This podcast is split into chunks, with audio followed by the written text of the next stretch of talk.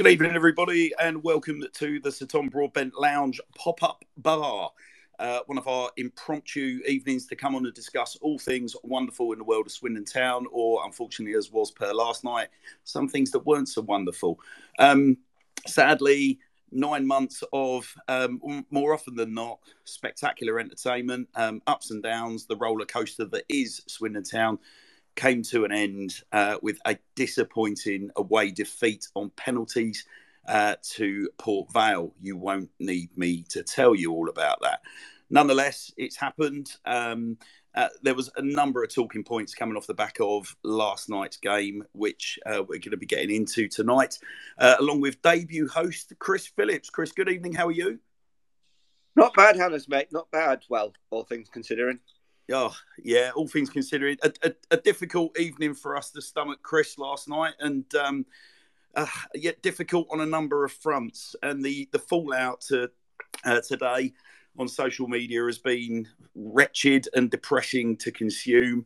It's always difficult um, falling at the the type of hurdle that we fell at last night, but uh, none more so when it uh, involves the controversies of um, pitch invasions, which have been a blight on our game and ha- are a hot topic in today's news. And um, another fellow who's going to be joining us tonight is the wonderful Andrew Hawes, who was on the mic for BBC Radio Wiltshire last night. Andrew, good evening. How are you?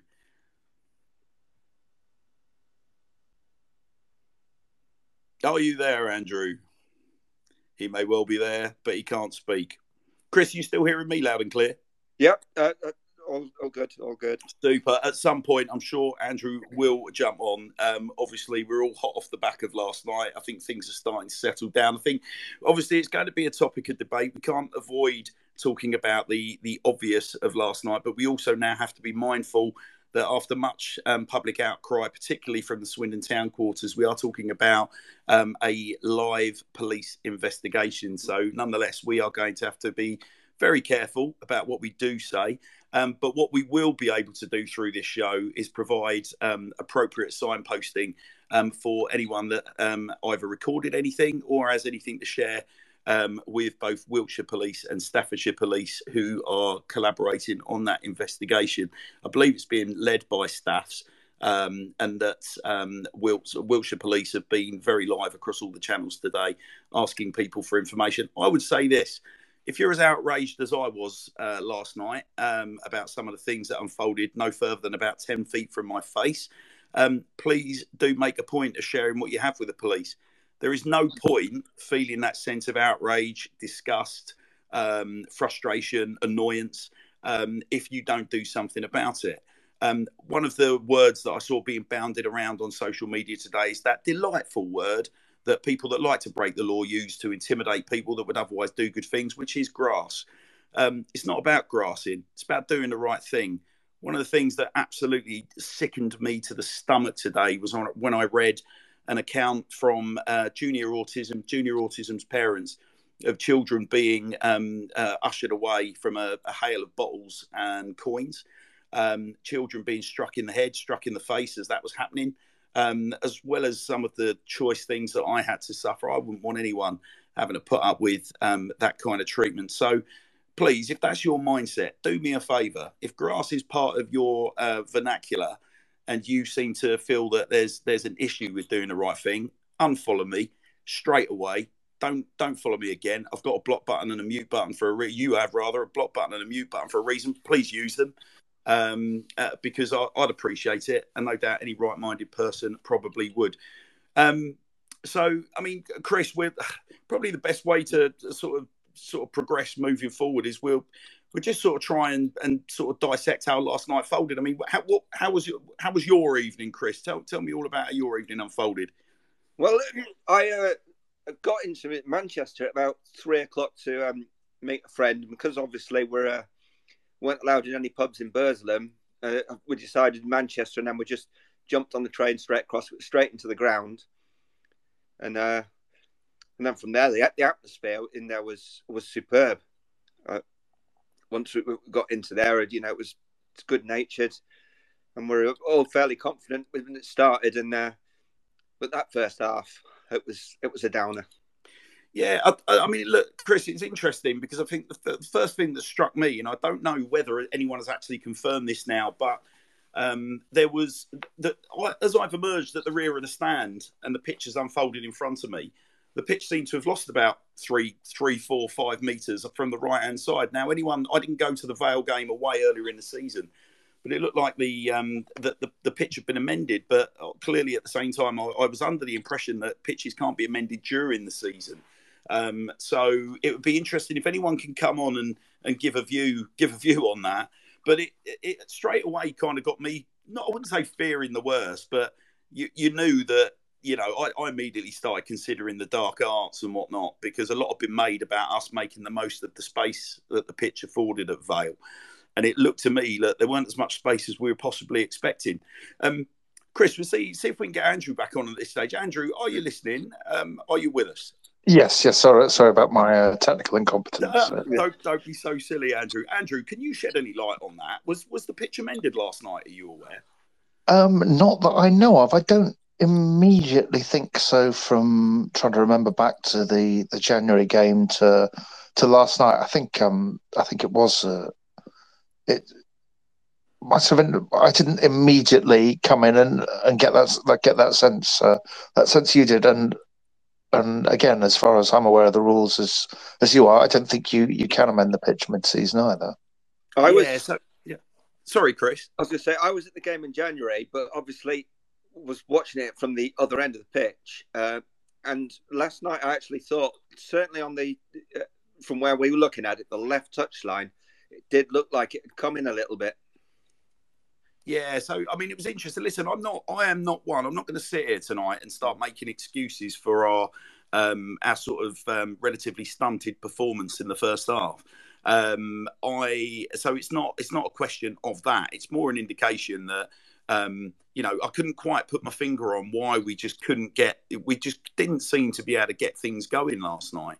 Um, the, the the sort of raking diagonal passes I was expecting um, didn't seem to materialise. When they did, they were inevitably going out of play. Um, and, and and the boys all seemed to seemed a little bit um, sixes and sevens for the first forty five. But I mean, let's um, let's have a pick through. Um, let's have a, let's have. A, I mean, we'll have a, a if we if we can a, a, a, pick through the lineup. So we we've obviously we started with with Wardy in goal. We could have no complaints there, Chris, could we? With with Wardy continuing to keep no, the, uh, it's, it's the done, goalkeepers' clubs.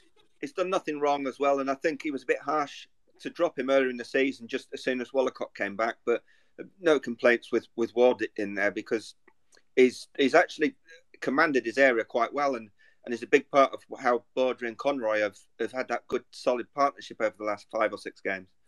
Yeah, and Andrew, I mean, what were your thoughts on um, on Wardy starting? I mean, it was he pretty. I mean, the goalkeeping position pretty much picked itself, did it not, last night? Yeah, I, I didn't think uh, I don't think there was ever any real danger of him being uh, replaced for the, the second leg. Um, he'd had a he'd had a solid enough first leg. He's done pretty well. I think that I think that point Chris makes about him you know, looking or trying to be authoritative in the in the six yard box does does count does count for something and has helped what's what's been a, a pretty good defensive record. Yeah, I, uh, uh, completely agree. And we talked in the build up to the game uh, the the recent excellent form of both Dion Conroy and Matthew Baudry. And um, as anyone knows me as a, a, former goalkeeper myself, I've been espousing the virtues of um, Wardy and I've been pointing to Wardy as one of the big reasons why I think they're playing with renewed vigour and confidence, um, purely because of the way that he does command that box. So yeah, for me, no brainer. Um, selection. Of, so obviously it was it was unchanged from the previous game, Chris. Selection at right back was was Manny Egbo again. I mean, clearly we there there is always an option that bringing in an Akinno Di Um, we have options in that position, although Rob Hunt's uh, injured. But there could be no complaints with Manny lining up again. No, I, I actually think the way we play, um, Egbo and Iandolo um, are, are the ideal fullbacks in there because we need them to be to be getting on because that's where the, uh, without them there's there's no width, uh, and obviously with with Tomlinson unavailable, really Iandolo who's who was brilliant in midfield, he just has to drop back there. Yeah, and and interestingly, I think. Um, Ellis Ellis uh, attracted a lot of criticism earlier in the season for some of his performances at, at left back, where he showed lots of endeavour going forward, but was perhaps being um, criticised for being found out a little bit in terms of defensive duties. But of late, um, when Ellis has slotted back in at left back, he's he's been giving us decent performances. Chris, would you not agree? He, has that. There was a couple of times that went uh, past him in that first half, but uh, over the game, certainly in the second half, he was he was probably the best player on the pitch. Certainly in a yellow shirt, he was, or a gold shirt. Yeah, I mean, okay, so I'm I'm going to only slightly disagree with you there because I think the player who was by far and away for me the best player on the pitch, let alone um, uh, the best player for Town, was uh, the the recently reinvigorated Matthew Baudry. Now, um, Andrew, what was your view on Baudry's performance? Yeah, no, I, I, I thought he was tremendous. I, th- I think in one of our very sort of fitful discussions in the car on the way back, in between lots of silence, we were kind of trying to pick out who who you'd look at as a, as the man of the match. And again, this this sort of recent spell, he's um, he's looked incredibly fit. He's been kind of strong in the air, and you know, kind of almost a sort of confidence and exuberance on the on the ball as well. Again, there was another one of those those moments where I think it was in the in the second half when he's in, you know, he's in a bit of trouble. He's in a bit of trouble initially. It looks like down by the byline, and yet kind of weaves his way forward and starts prompting another another potential counter attack. So um, it's very it's very hard to think of anyone else who came out of the night as well as he did. Yeah, I mean, I, I know exactly the moments you're talking about. In fact, I think there were there were three, maybe four wonderful moments where he was under a lot of pressure and he's just got that little drop of a shoulder where he sends the striker one way and suddenly just engineers three, four yards of space and is able to get himself out of trouble with a short pass left or right. I thought Baudry was outstanding. Um, alongside Baudry, Chris, we had um, town skipper Dion Conroy. Um, what did you make of Dion's performance, Chris? I just, wanted to just go back to, to Baudry for a minute there as well. I think over, yeah, over the last six or seven games, he's probably um, been in the conversation for man of the match in every one of them. Mm. He's uh, and and that obviously when we needed those four wins or, or five as it was um, with the first leg, in the partnership between Baudry and Conroy has been so key to that. They've just worked so well together, the communication and whatnot. And obviously, over the uh, season, we've struggled defensively, and a big part of that is how often the, the two centre backs have changed. And the yeah. the key the key to that was with Ward behind them and those two there, the three of them have just formed the backbone of of what's what got us those wins when we really needed them. Yeah, well, you know, Chris, in the last show, we we talked a lot, and we, we come on again. We'll come on to Dion right now, but I mean, over the last sort of, uh, particularly in the last show, there was a lot of conversation about the triangle. Um, Kevin Metcalfe spoke with great eloquence on the last show about um, the foundation that the triangle of Ward, Baudry and Conroy uh, has given the team and the confidence that that appears to give the team and the foundation that that gives the team to operate from. Um, yeah, I completely agree. I mean, I think Baudry's been excellent. Um, we, we, we, come back to Baudry in a touch, but I mean, I would like you to have a, a, a little bit of a consideration. Andrew, I don't know if Baudry has said anything to you um, uh, potentially about, um, you know, another year at the county ground, but I think just given the nature of his performances, um, I think it's something that we we've got to consider. But that conversation is not just for yet, because I wanted to spend a bit of time on on Dion, who for me he not only had a, an excellent performance alongside um, Baudry last night, but um, in the penalty shootout um, kept his nerve um, and fired an absolute beauty home. But um, first, I've, I've, got there's a couple of things I want to say, talk about Dion. But first things first, let's um, Chris, let me let me get your views on on what you saw last night, and hopefully you saw the same performance I did. I think he's uh, uh, it, it's confidence at the moment. I think he very much is a confidence player, and he's been harshly criticised by some fans through this season, um, well over the top. But I, again, uh, he's been really good over the last last few games, and I thought last night again, he was uh, it was good because it, it some of those you know his his ball playing uh, is, is, a big part of how we play. Mm.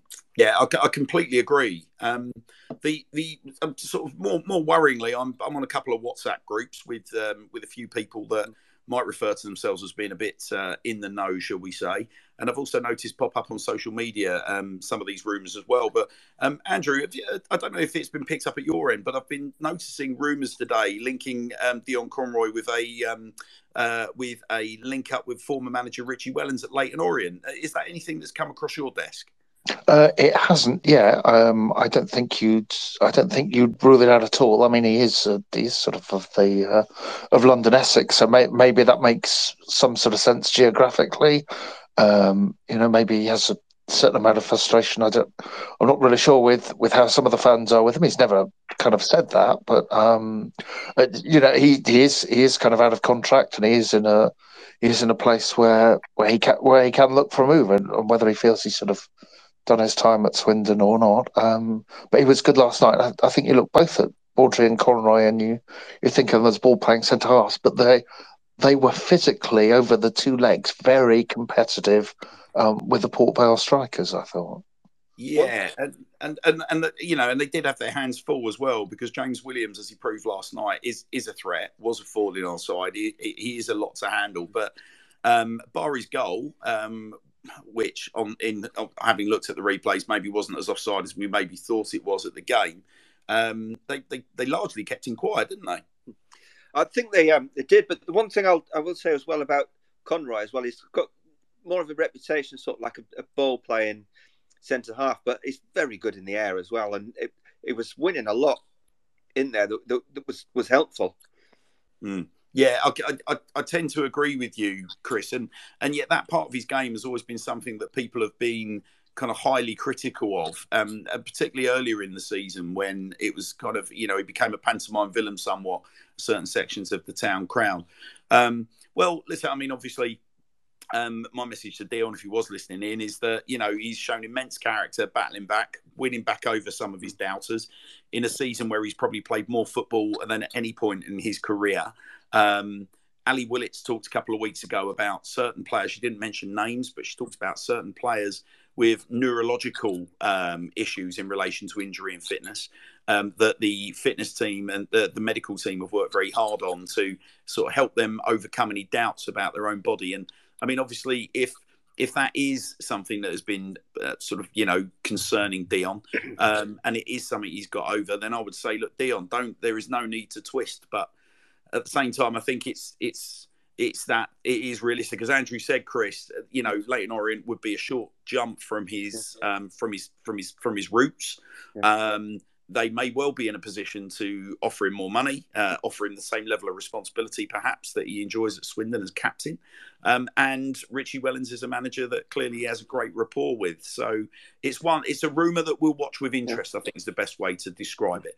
Now we're mo- moving up through the side. So um, again, as we said, unchanged from the first leg. So we had um, Johnny Williams um, on uh, in, in uh, on the on the width of the midfield, midfield three. Um, no re- again, no real reason to um, to um, be concerned about Johnny Williams slotting in there. Chris, what did you make of his performance? I thought uh, well, Williams was very busy uh, as it always is, and uh, it was certainly took some some heavy challenges in there. But that, that's every game. It's like um, I think it was on uh, with Vic the other night. Ali was saying that no one comes off with more bruises and bashes than than Johnny does. Mm. Yeah, and yeah, he, I mean, he was buffeted, Andrew. Fair to say, last night. Um, was it? Um, I mean, you're, you're obviously a lot closer to the local um, uh, sort of radio broadcasters. Was, was, there any were there any comments coming from them in relation to Williams' performance, or um, you know, because he spent a, he spent a fair bit of time on the deck, but at the same time, that did seem to be off the back of robust challenges as opposed to um, any theatrics. Was there anything you picked up from the commentary box in relation to that? Um, not not not not a lot. We we kind of um, keep a safe gap between ourselves and um, and Radio Stoke, so uh, so we don't we don't kind of shout over each other. Essentially, um, you know, it, it, it, felt like a, a, very sort of familiar game for, for Johnny Williams in terms of getting that that robust challenges. Um, I'm not sure you look at any of the kind of midfield and say they were bad, but they weren't. I don't, I don't think as a, as a collective, and perhaps this is, is some of just the the kind of industry and the ability Port Vale had and the, the discipline, they should have shut them down. Um, as a collective, I didn't think they were the, the, kind of creative force we know they can be. Yeah, I would have, I would have said that as well. Uh, often as well. We, they're a bit dynamic. I mean, you've seen the, the runs from Payne, the runs from Williams. They just didn't seem to to to, to get it together last night for for one reason or another. Yeah, Chris, I, I, I, agree. I agree with yourself as well, Andrew. I think I, I mean, my, the, the comments that I was making in the build up to this game was that it was essential that clearly we got on the ball, imposed our style of play, and they are quite clearly on their day by far and away the best midfield trio in Reed, Williams and Payne anywhere in that division. Um, they I keep using the word technicians to describe them versus anything else I've seen. Now I haven't seen three technicians in the midfield in any other side in this league. So um, yeah, I, I, was I was a little frustrated that we just didn't seem to get the ball into them. We didn't seem to get those little triangles zipping about. Um, we didn't really see any kind of passes from them um, that was sort of splitting the centre halves and posing any questions. But um, okay, so dro- dropping back onto onto um, Louis Reed. I mean, again, we won't repeat ourselves. It it seemed to be a quiet performance from Louis Reed um, versus what we used to. It was all very neat and tidy, wasn't it? But if Louis Reed is a is an eight, I was kind of looking last night and thinking he was more of a six. Um, where where was where was your head at, Chris? Yeah, I would probably think about that as well because it, and I think this it stems more from the fact that how good he's been. And so when he's average, he's, you think he's had a bad game. Yeah. When he's not had a bad game, he's just not as good as he normally is. I, I completely agree with you. Um, Andrew, what was your take on, on Reedy's performance last night? Yeah, again, again, we it seems like we've all we've all sort of seen a fairly similar game, haven't we? There, certainly couldn't say it was bad, but you saw the occasional moment where he would sort of really manipulate the manipulate the ball, be that technician you talked about, and and you know quickly switch the play from left to right. You saw it at times, but again, again, some of it comes down to the fact that Port Vale just worked so hard and congested that midfield and did a lot of a lot of sort of closing down whenever we tried to play out from the back and that and that worked and that they they made a mess of quite a lot of the midfield Port Vale in in a good way for them and it made for more of the the sort of ragged um, Flitcroft game that, that they'd want. Yeah, the, yeah. The, I mean, and, and, of the of the three midfielders, so we'd, we'd spend a bit of time on Jack Payne because, I mean, for me, he was the pick of the, the midfield three. I think he's very busy. He got himself into some areas where he was he was posing some questions, but um, you know, again, if we're looking at Jack to be, you know, a typical um, sort of seven or eight, again, it was a it was a solid six, and that's by no means kind of doing it the bit the you know the the midfield three down. It's just like as Andrew said, I think a lot of that just came down. You have got to give credit where credit's due. I think Port Vale did a very, very good job on them. I, what I, in my mind's eye, I'd envisage going into this game with Jack Payne engineering space and working their keeper, particularly from distance. And sadly, we just didn't really see any of that, um, which yeah was a bit of a shame. Um, Chris, your your critique on Jack Payne was there any anything in particular that stuck out, or anything? That... was. I just think it was. Um, I think it's much the same as the others. But one thing I will say, you know, what that midfield needed last night was Jordan Lyden. Mm. And um, and one thing as well, going back to Reed, um, I, I, we didn't really see it too much last night because we're at the other end. But that clearance off the line in extra time, that was going in. Yeah. Yeah. Yeah, but, complete. Um, but uh, as well, but with, with Payne, I think I think it was it's much the same as them all. They were they were six when if if, if all three of them, I would say I would, I would give a six to, but we needed one of them to be a seven or an eight, and we just we just didn't get that, so we just never really got going, and because they didn't really get going, we never didn't have anything ahead of them. Yeah, I completely agree. I completely agree. So we'll um, move up to our forward line. So um, frustrating for me, um, tipped by many, including myself, to be the guy that would probably be the um, the. I, I, thought he would be the winner, the, the game changer last night. For some reason, I'd lumped on young Louis Barry um, to. Um, uh, to really tickle our fancy um, out uh, well, I but... mentioned, I actually mentioned Louis Barry. I think on uh, the, the, other night when we were talking. When was was it? Uh, yeah, yes, Tuesday night, no, Wednesday night, was it? Yeah, yeah. Uh, I was. It just, it just didn't get into the game. Uh, well, I don't think I, I really had the Barry or McKirdy really got into the game, and that's that's just why we struggled because we didn't really create any a great chance. I think the best chance we had was probably the one that Baudry put over. Yes, yeah, completely agree. Um, it was. I mean, I I mean, I was right behind the goal. Uh, I was three or four rows back. Um, and yeah, the, the the Baudry chance. I mean, you could see that it was written all over his face. I mean, it's gilt edged. He it obviously he tried to sort of bend his leg round the round the defender, um, flick it in, and it's gone a couple of yards over, which was a shame. But I mean, going back to going back to Louis Barry, I think it was um, yeah, very frustrating performance in that we didn't really get the get the ball into his feet. We didn't really give him much opportunity to um, exploit any kind of space. I thought Port Vale were very compact and very well drilled at the back. Um, and it was certainly um, for young Louis a, a, game to forget. And and uh, obviously he's been tweeting today on social media. There, there is, uh, you know, pretty much his his cheerio tweets. Obviously, he didn't get a chance because of yeah. events at the end of the game to come on and say goodbye. Um, but kind of a very disappointing way for Louis Barry to end his time in Wiltshire, Chris, wasn't it? Uh, yeah, it was. I mean, he's. I mean, what is he? Eight, 18 years old. So you're going to get that inconsistency. I mean, we've seen how good he can be and then we've seen him just not be in games. But uh, that's going to happen with an 18 year old kid. So we, we, and it's, but it, I think it, it, needed us to have the ball further up to really get him into the game, and uh, and then because what we want him to do is to be running onto onto those fullbacks, and he just didn't really get have that opportunity. Yeah. Um, okay, so um, switching to the other side. Um, a, a, a performance that the home fans um, certainly revelled in, particularly at the final whistle, um, was um, a young Mr. McKirdy um, returning to Port Vale, um, having done the damage up there earlier in the season. A lot of talk around, you know, it, almost like he was inviting uh, attention from the crowd. he's he's performed. He got a fairly got a, a silly red card for a little bit of petulance towards the linesman um, throwing up sort of glasses signs at him, and then obviously seeing a flash of yellow. Hmm. Um, it was it was almost the same sort of situation as Barry, wasn't it? I mean, their their fullbacks just just seemed to have the measure of Harry McKirdy last night, Chris. Uh, it was, and I thought as well that they that they obviously knew how dangerous he was. So every time he got the ball, there was three of them on him, and there was just nowhere for him to go. And and a lot of the time when he did, when he was running, there was just no there was no option for him. So he just it was running in, into no man's land because they were eventually going to get the ball off him. And yeah. There was nowhere, no outlet pass for him there. Yeah, um, a- Andrew, what was um, uh, uh, what was the kind of theme of the commentary? Obviously, I wasn't listening for obvious reasons. What was the theme of the commentary around um, Harry McKirdy from your from your vantage point? Any any any hot takes from you?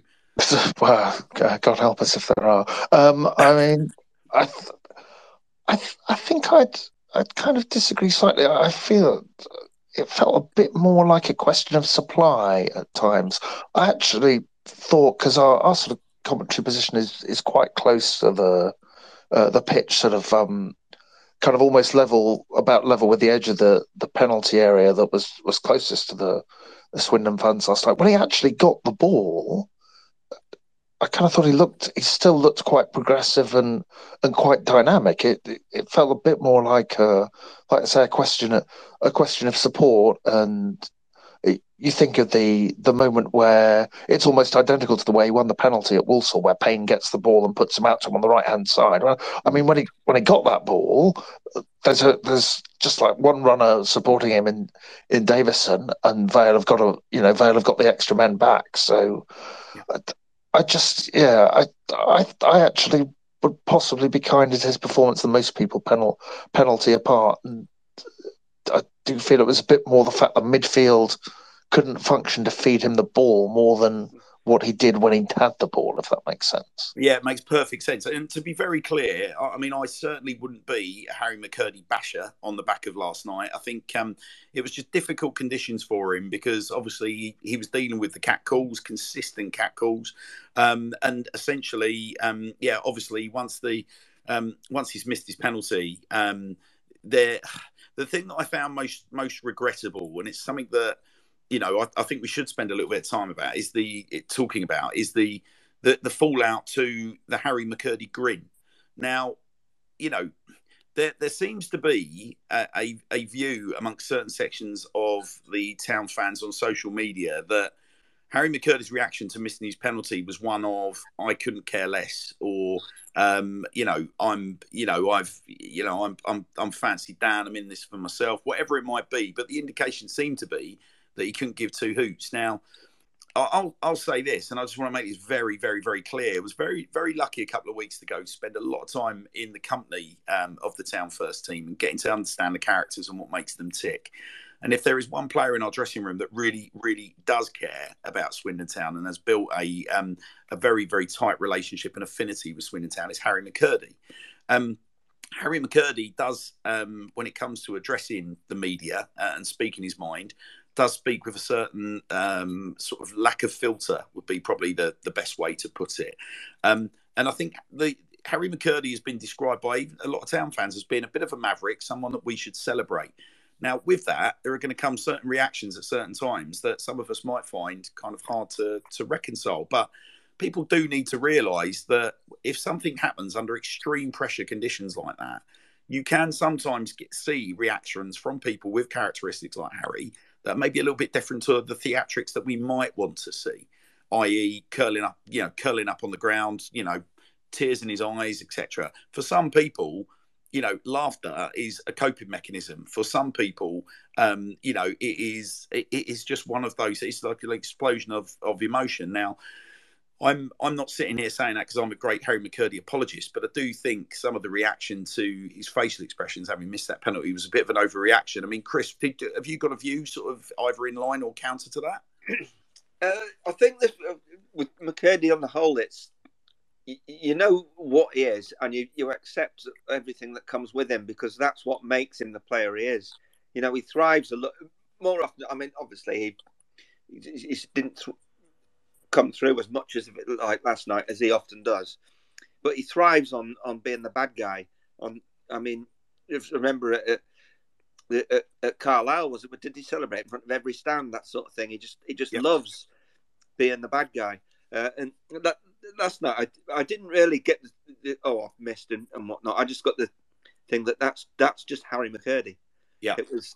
I, I didn't think the thing I was laughing and thinking, oh, I don't care. I didn't get that impression. Now I know a lot of people will, and I've seen a lot of people saying sell him uh, on social media today. But I just thought that it. I think that's just the way that Harry deals with it.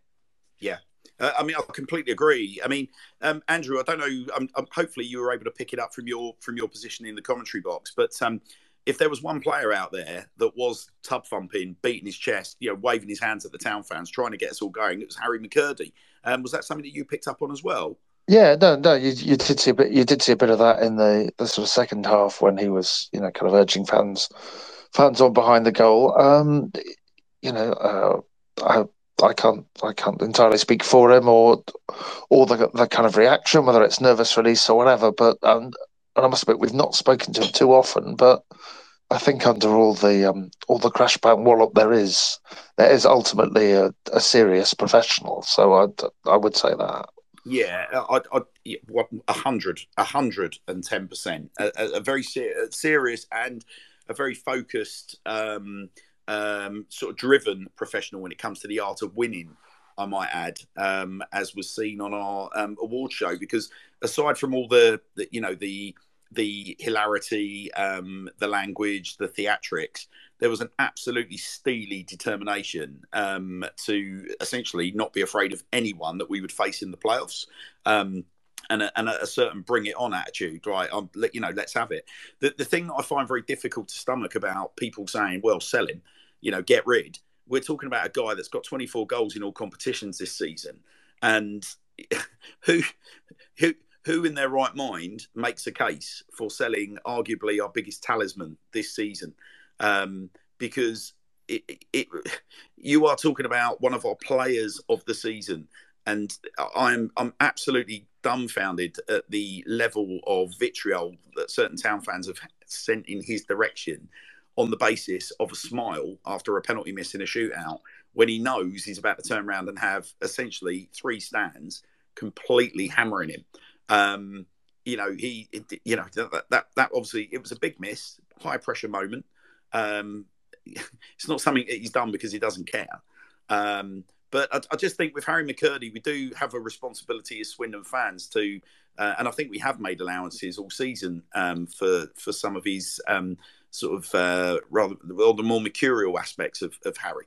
And I do think it's important that you know those allowances continue to be made because whilst those allowances have been made, we've helped him thrive. Um, and I, I, certainly wouldn't want to be filling his head with nonsense from our fans saying we'll sell him because he doesn't care, because it's absolutely not the case.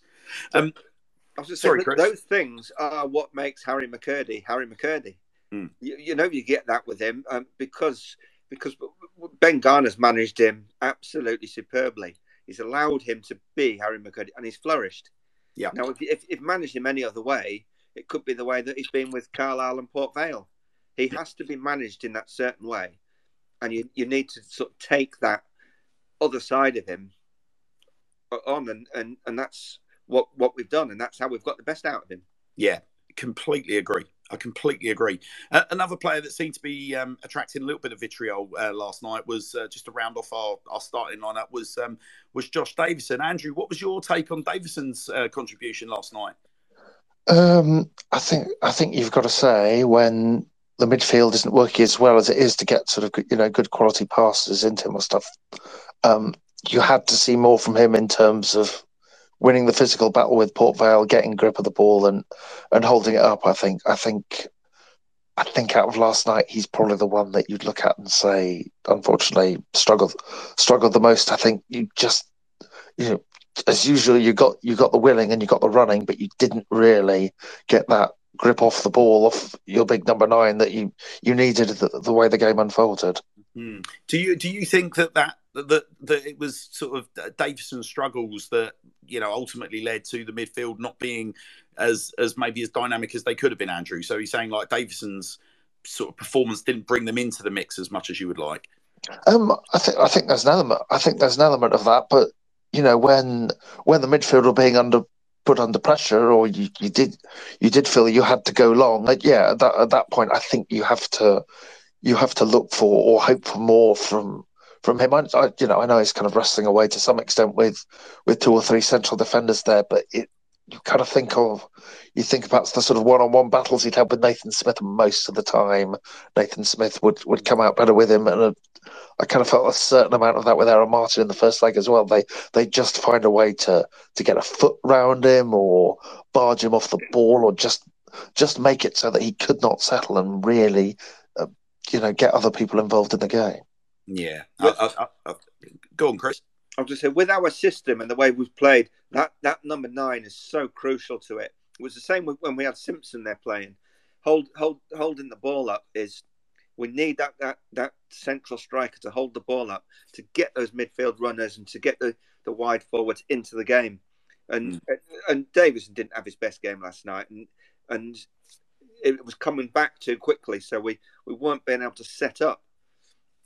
Yeah, and it's it's a it's a real shame that you know, I, I, said this at the time when we signed uh, Josh Davison. I, I, got the impression that he was one that we've maybe already lined up to come in. And I think Ben Garner's even said as much that he was someone that we had lined up to come and relieve some of the burden of Tyree Simpson, as opposed to being a direct replacement infinitum for the remainder of the season. And you do sort of lament Ipswich's decision to um, recall Tyreece because the, the options that we had on the bench last night, I mean, it, it would have been asking an awful lot um, of the relatively limited options we had on the bench, uh, with all due respect to them, to come on and and and have uh, the impact that you need from a big number nine. Um, fair to say, Chris? It's fair to say, and I think this is a problem we've had um, all season because when we had Simpson, it was the only player who could play that role, and same with Davison. And I think that's been one of our glaring weaknesses all season is options up front, and certainly in that as a central striker it's unfair, and I don't even think he's that sort of player to put Parsons in there. Yeah, I don't think he's he's a number nine. He's a forward player, but he's certainly not a number nine. Yeah, and and it's it's.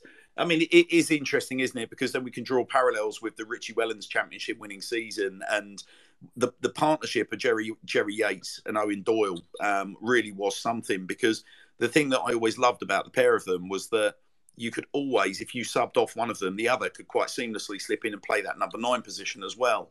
Um, and as the season, as that season progressed, I think we all really appreciated the um, you know the brilliance of Jerry Yates and the flexibility of Jerry Yates. Uh, like he could he could play off of Doyle, but he could also play at position. And of course, later in the season, we had Hallam Hope um, uh, come in um, as as as an option off the bench uh, when we maybe needed it. Um, and and I thought that they were all used really effectively in that role. But yeah, I, I mean, I, I mean, Andrew, I'll take your view on this if if you don't mind. I think um, it's it really has been like one of the key positions we've struggled in this year.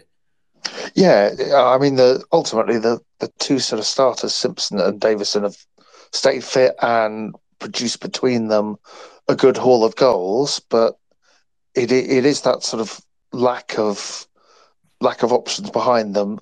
I think if you when you were sort of looking down the squad for most areas, if you thought one person could get injured, you'd see you'd just about see enough of a replacement. But um, when you had no Simpson or no Davison, um, you know, it, it, would really kind of make a.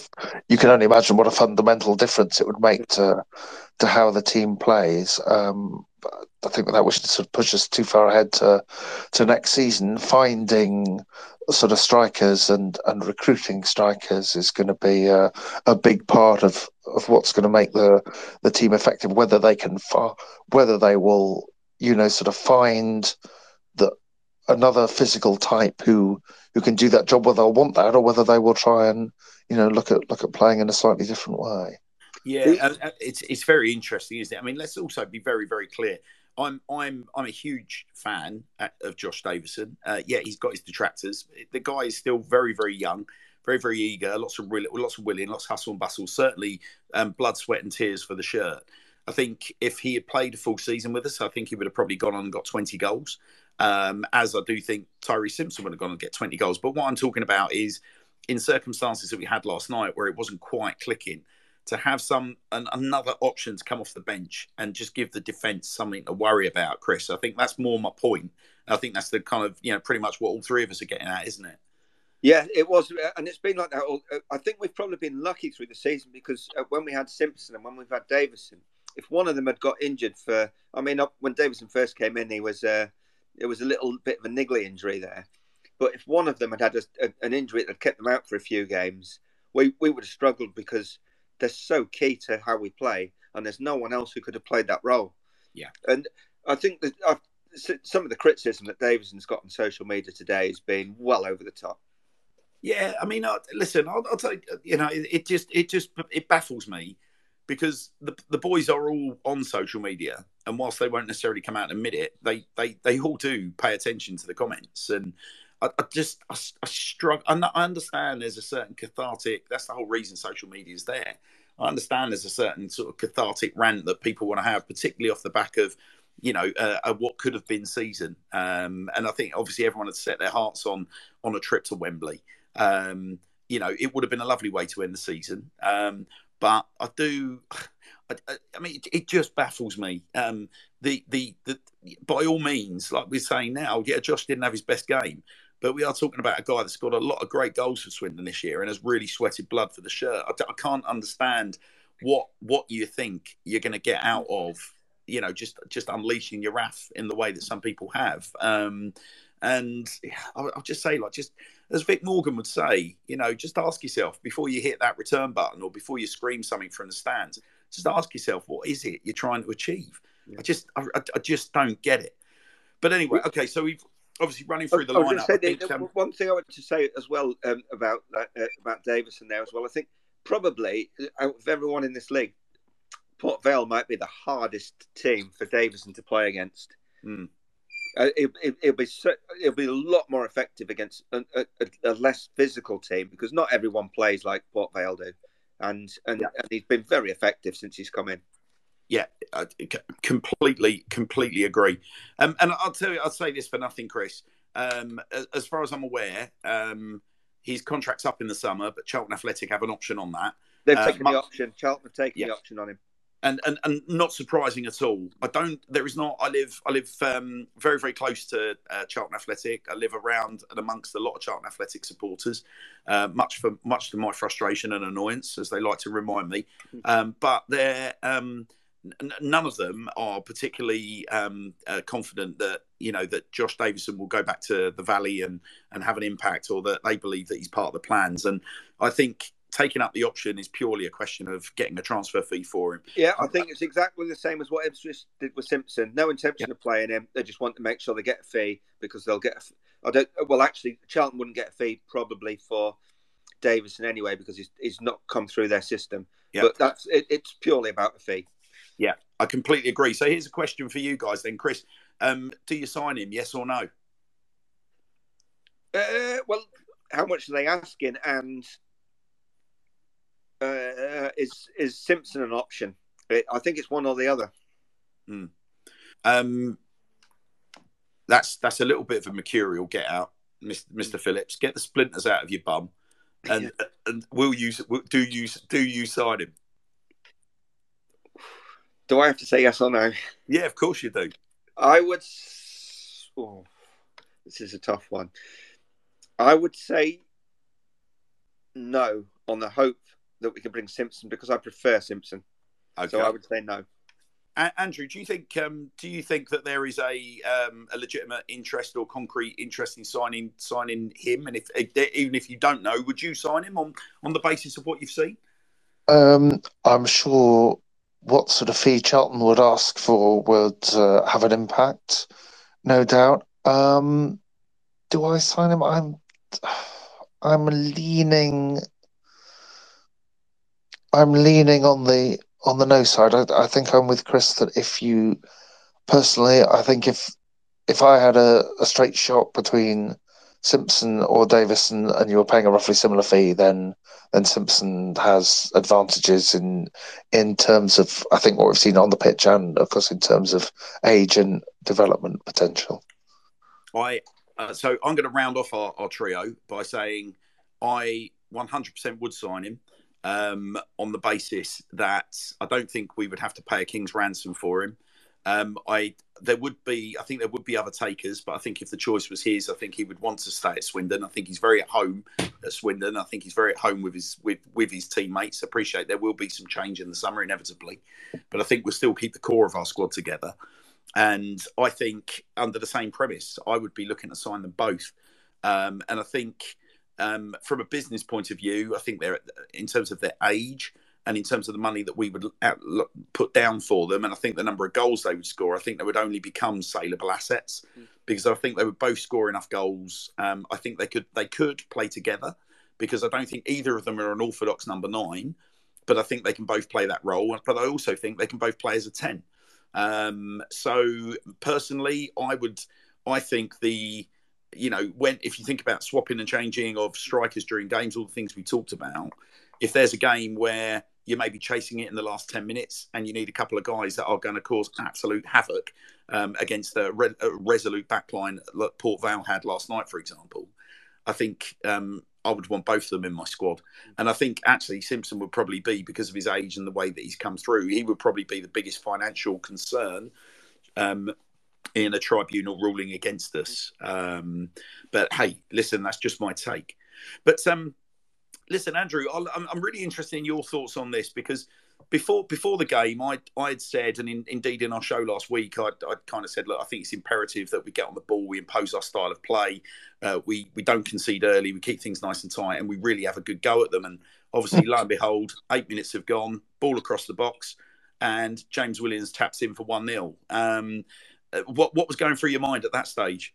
Um, I think it had the potential to be a long night. I, it was sort of fairly it, it kind of felt evident fairly early. I think I think it's a little later into the commentary after that we were gradually saying that all the all the things we'd thought or predicted about the game turned out turned out not to be the case. The use of the the sort of wide open pitch, being able to play around and play through uh, Vale as um, you know that that didn't that didn't really happen as well. Um, I even wondered whether Vale might actually be cagier at the start than we thought because they only needed one goal and they had 90 minutes to get it. But um, yeah, I mean, Wilson obviously missed that extraordinary chance in the first in the first kind of couple of minutes, and that they didn't learn from it. So um, you know, it, it, I can't say I can't say exactly felt like a goal was coming, but it was just clear very early on that um, the side we kind of thought and hoped and perhaps expected might turn up, but hadn't quite done so.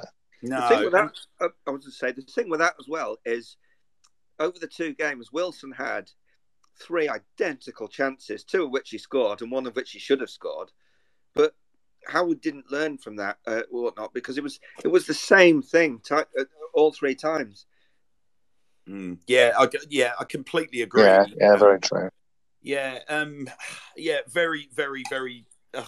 I mean, it, it, it was interesting, wasn't it? I mean, I, that that that phrase you're using, guys, about you know, particularly you, Chris, about learning from mistakes. You know, it was, it, it, it could have been. I mean, it could have been an absolute horror show. Um, you know, after ten minutes, um, really quite easily. How I still cannot fathom how James Williams uh, Wilson didn't um, polish that chance off at the back stick.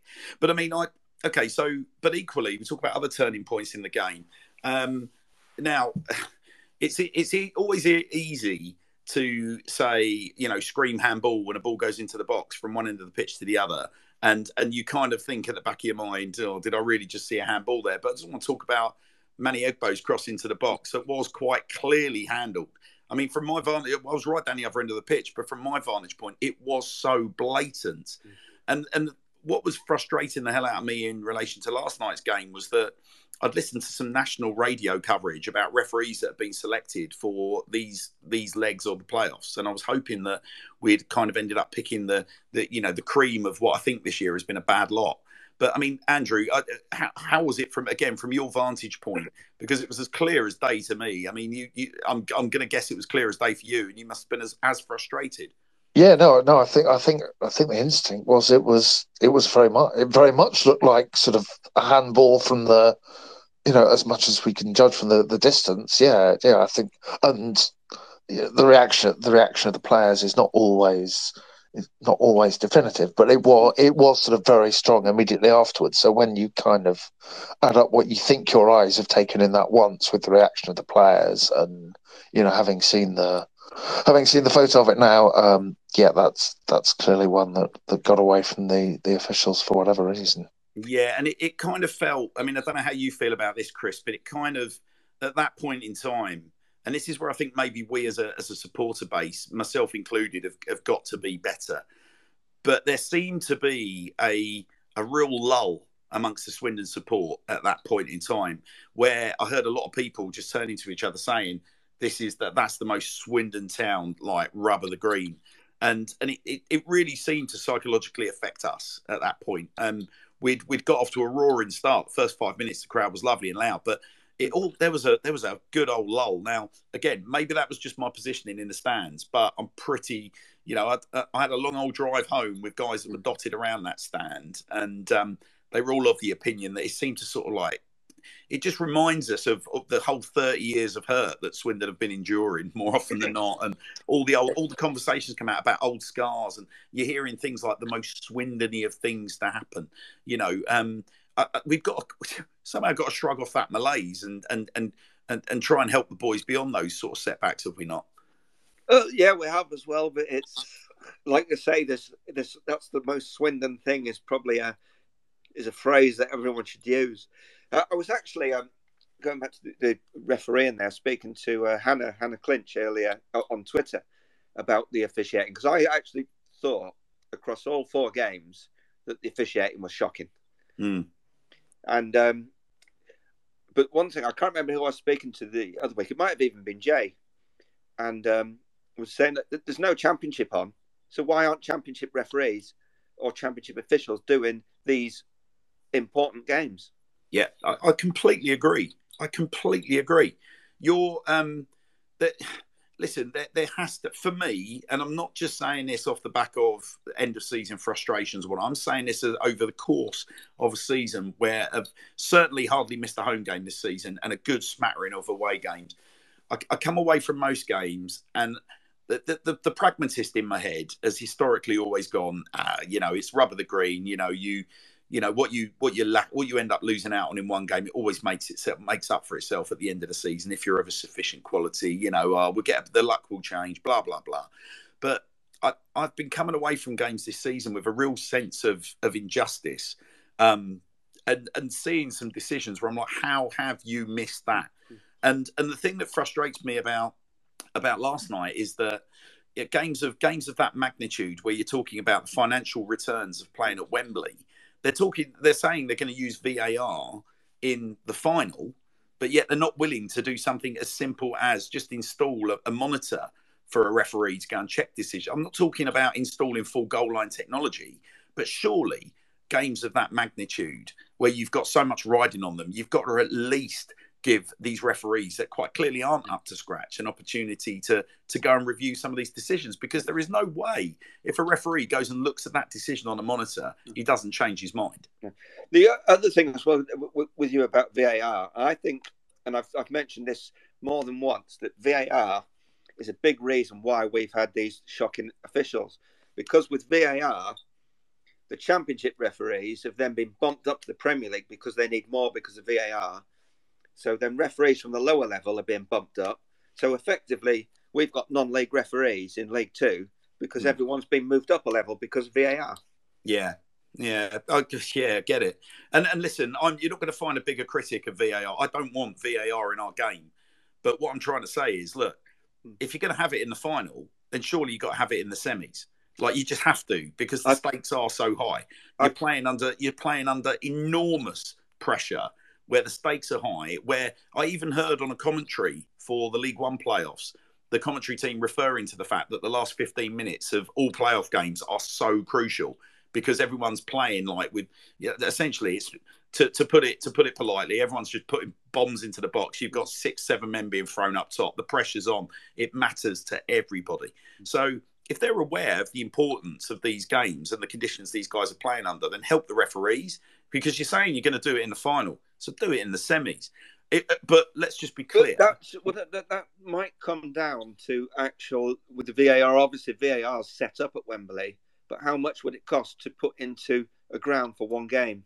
Yeah, that's... well, to, to my point, Chris. Mm. Right, I I actually don't like the the you know the the creep of technology into our game at mm. all. Right, I really really don't. But I am all for. How difficult can it be for for a monitor to be rigged up into a stadium that enable. I mean, not being funny, if if Jiff can achieve it for us, mm-hmm. um, you know, within you know a, a, couple of minutes of a goal, yeah. then surely there, there must be ample technology for a big big decision like that, and some sort of system where people can go, hold on a sec, like you know, you've got it now. But let's just be clear. I don't want I don't want that technology in our game at all it's just the fact that you know if you're going to say you're going to you're going to give teams the opportunity to have wrongs righted at Wembley, then you should be doing it for the semis. Um, again, I'm not looking for excuses. It is one of those. It's it's unfortunate, but it's just uh, it's just an irritation, and and it is such a clear and obvious error that he's made there as well. I mean, the guy's arm was raised above his head in an unnatural position. Mm. The ball's hit his hand, and it's lost all its momentum. And it's it's denied us a goal goal scoring opportunity. I, I don't even think that's on the referee. For me, that's on how do I say? It? That's on the assistant referee. The assistant, yeah. right in front of her. How I don't know how to count. She miss it. She's looking straight at it. Is she? Does she not want to make a decision because the referee is there? I don't mm. see how she's got to flag that. If the yeah. referee hasn't given it, she's got to flag it. Yeah, and and ultimately she's missed it um, and and indeed so is the referee. Mm. Um, so you know, uh, fundamentally, what it tells you is again, you know, I'm sure it will come out in their reviews because their games are all reviewed, and you know, you're going to have a very apologetic referee and assistant referee. Um, hopefully, writing letters of apology and having their performance scrutinised because that's that's kind of what needs to happen. Well, obviously, we, we, we kind of all know what what happens. I mean, a bar an outstanding save from Lewis Ward right on the whistle. The the game uh, at the end of extra time, game goes into penalties. We give ourselves a, a, a, position where we're, we're we're two penalties to the good, Andrew. I mean, at, at, that stage, what was the vibe in the commentary box, Andrew? Two penalties to the good. It was all looking so rosy, wasn't it? Yeah, I mean, you're. Uh, I'm. I'm afraid I'm. I'm always cautious till the team comes over the line, and there is I don't know if this is a, a, phenomenon or whether this is just one of those like human things that you tend to you tend to notice because um, because it seems counterintuitive, but it always seems it happens that the team that you know takes the early advantage or gets the first save in a shootout is um, is the one that goes on on to lose. I, I think I think beforehand, um, you know, we had Steve Hale in, in the box, obviously, as work you know worked closely with Lewis Ward as a goalkeeping coach at, at his clubs, and I think we were always confident that Lewis would have a decent chance of saving um, one or two of them, and then it, it's really down, you know, really down to the the strikers to, to convert. Yeah. Well, look, what we'll try and do, we've got a, got a couple of other guys who are quite keen to come on and say their, their piece at this stage. And um, Daz, hopefully, Daz, if you could unmute yourself. Uh, Daz Smith, I'm really interested in hearing um, where Daz's head was at as we entered the um, the penalty shootout. Uh, Daz, are you able to join us? You just need to click unmute your mic. Yep. Good evening, Daz. Welcome to the Tom Broadbent Lounge for your show debut. How are you, buddy? Um, better. yeah, you're slowly recovering, are you, pal? Yeah, it was. You know, I'm like every other town fan, sad, disappointed, gutted, and at work. What's so, Daz, yeah. what, Daz, what? Where was your Where was your brain at? Um, two penalties to the good. Were you, were you feeling fairly motivated at that stage? Well, I was um, listening to the match on the radio at work. Yeah. And I'd just like to take the opportunity to thank Andrew Halls for all the um, commentary throughout the season because I do enjoy his commentary. Um, and I was listening on the radio, and when we got the second penalty saved by Wardy, I was all beside myself. Ran into uh, the crew room where one of the guys was watching it on his mobile phone and said, "Oh, it's a minute behind." I thought, oh, all right, right. I said, oh, I can't listen. I've got to listen. I can't listen. I've got to listen. So I went back in, and then when Josh Davison went to take his penalty, and for all, I just believed that he'd scored. So I come mm-hmm. running back into the crew room, shouting and hollering, "Yes, yes!" And then watched the penalty on my mate's mobile, only to see him miss. And I thought, oh, yeah. oh, no, I mm-hmm. said, that's it. And this thing about, well, that's a really Swindon thing, and that yeah, that was that's that was Swindon thing. I've been supporting them since the seventies, and uh, yeah, that was a Swindon thing. And I'll tell you, Daz, the, the sad thing as well, I really felt for Josh because certainly amongst the squad, you know, Josh takes a cracking penalty, and he's yeah, one of the definitely. lads that he's one of the lads you would have absolutely like, you know, bet your mortgage on him burying. Um, and you know, it was, it was, a decent. I mean, it was it was an all right penalty, decent enough save. Um, but yeah, so so yeah, fundamentally, is that there's that term again. I mean, I'll bring um, Daz if you don't mind. I'm gonna gonna bring James on as well at this stage. Um, okay. James Burgoyne, well, welcome to the show this evening, buddy. Um, where, was, yeah. where was where was your head at, pal, in relation to um, you know, obviously two penalties up at that stage? Like me, I'm hoping you were kind of, you know, you you were frothing, as I like to say. Yeah, it was a um, a weird one for me. So I had to, because I was Wolverhampton, I had to to leave the game early because I had to I'd work early in the morning, and I was luckily managed to get an Uber just back to Stoke Station time for the for the penalty shootout, and I just did it on follow, and it was just absolute agony.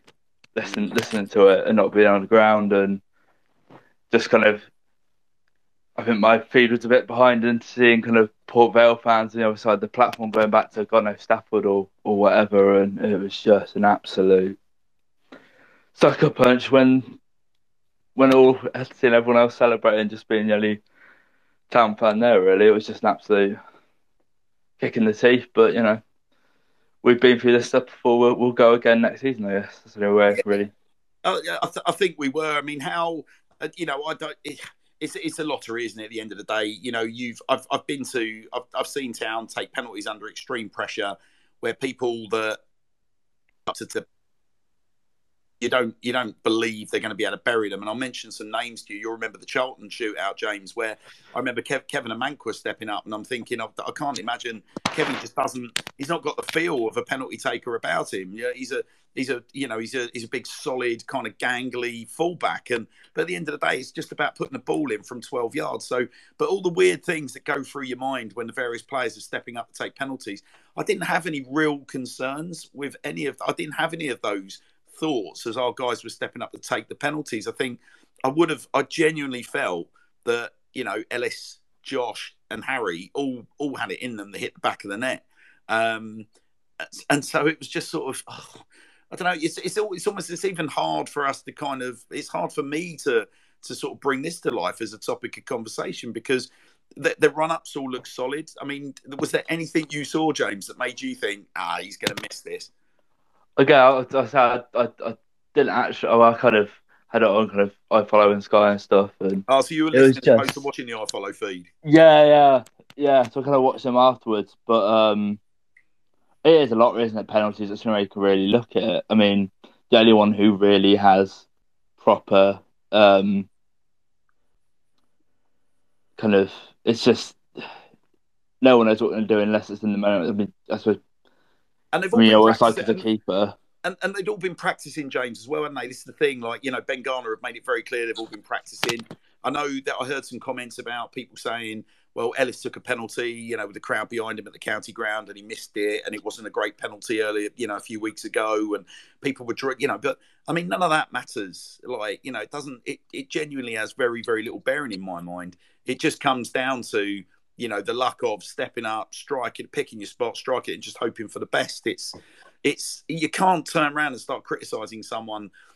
You know, you can't make an ability criticism at that stage. Like it, it literally just comes down to nerve, does it not?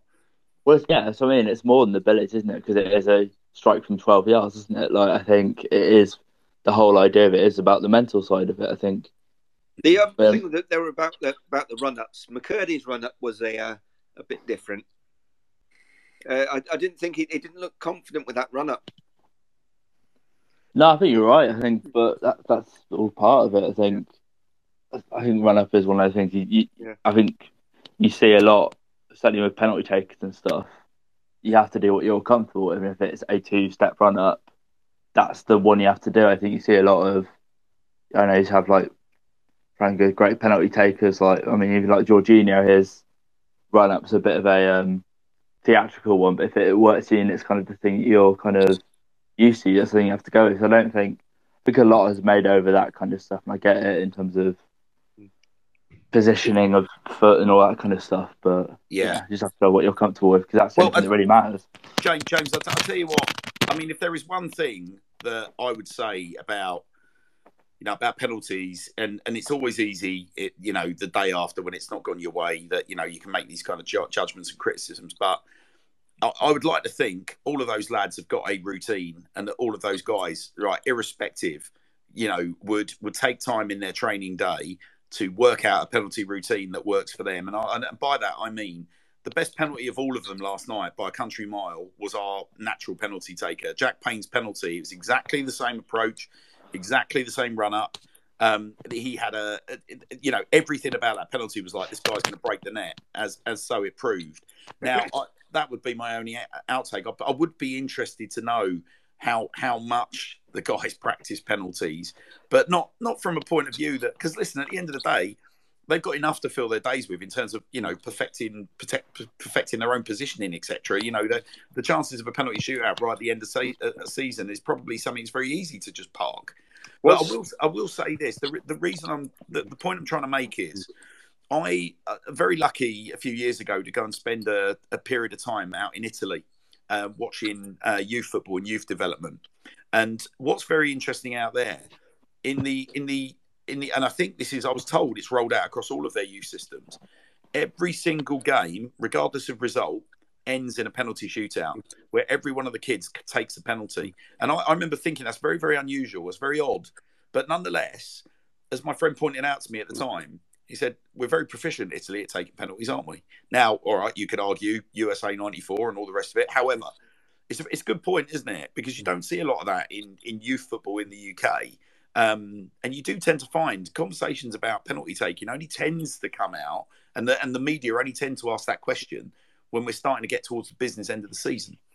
It's, it's an interesting point you make there, Hannah, because I spent a, a, bit of time in, in Canada in uh, near Halifax went to a lot of game, uh, pre-season games there.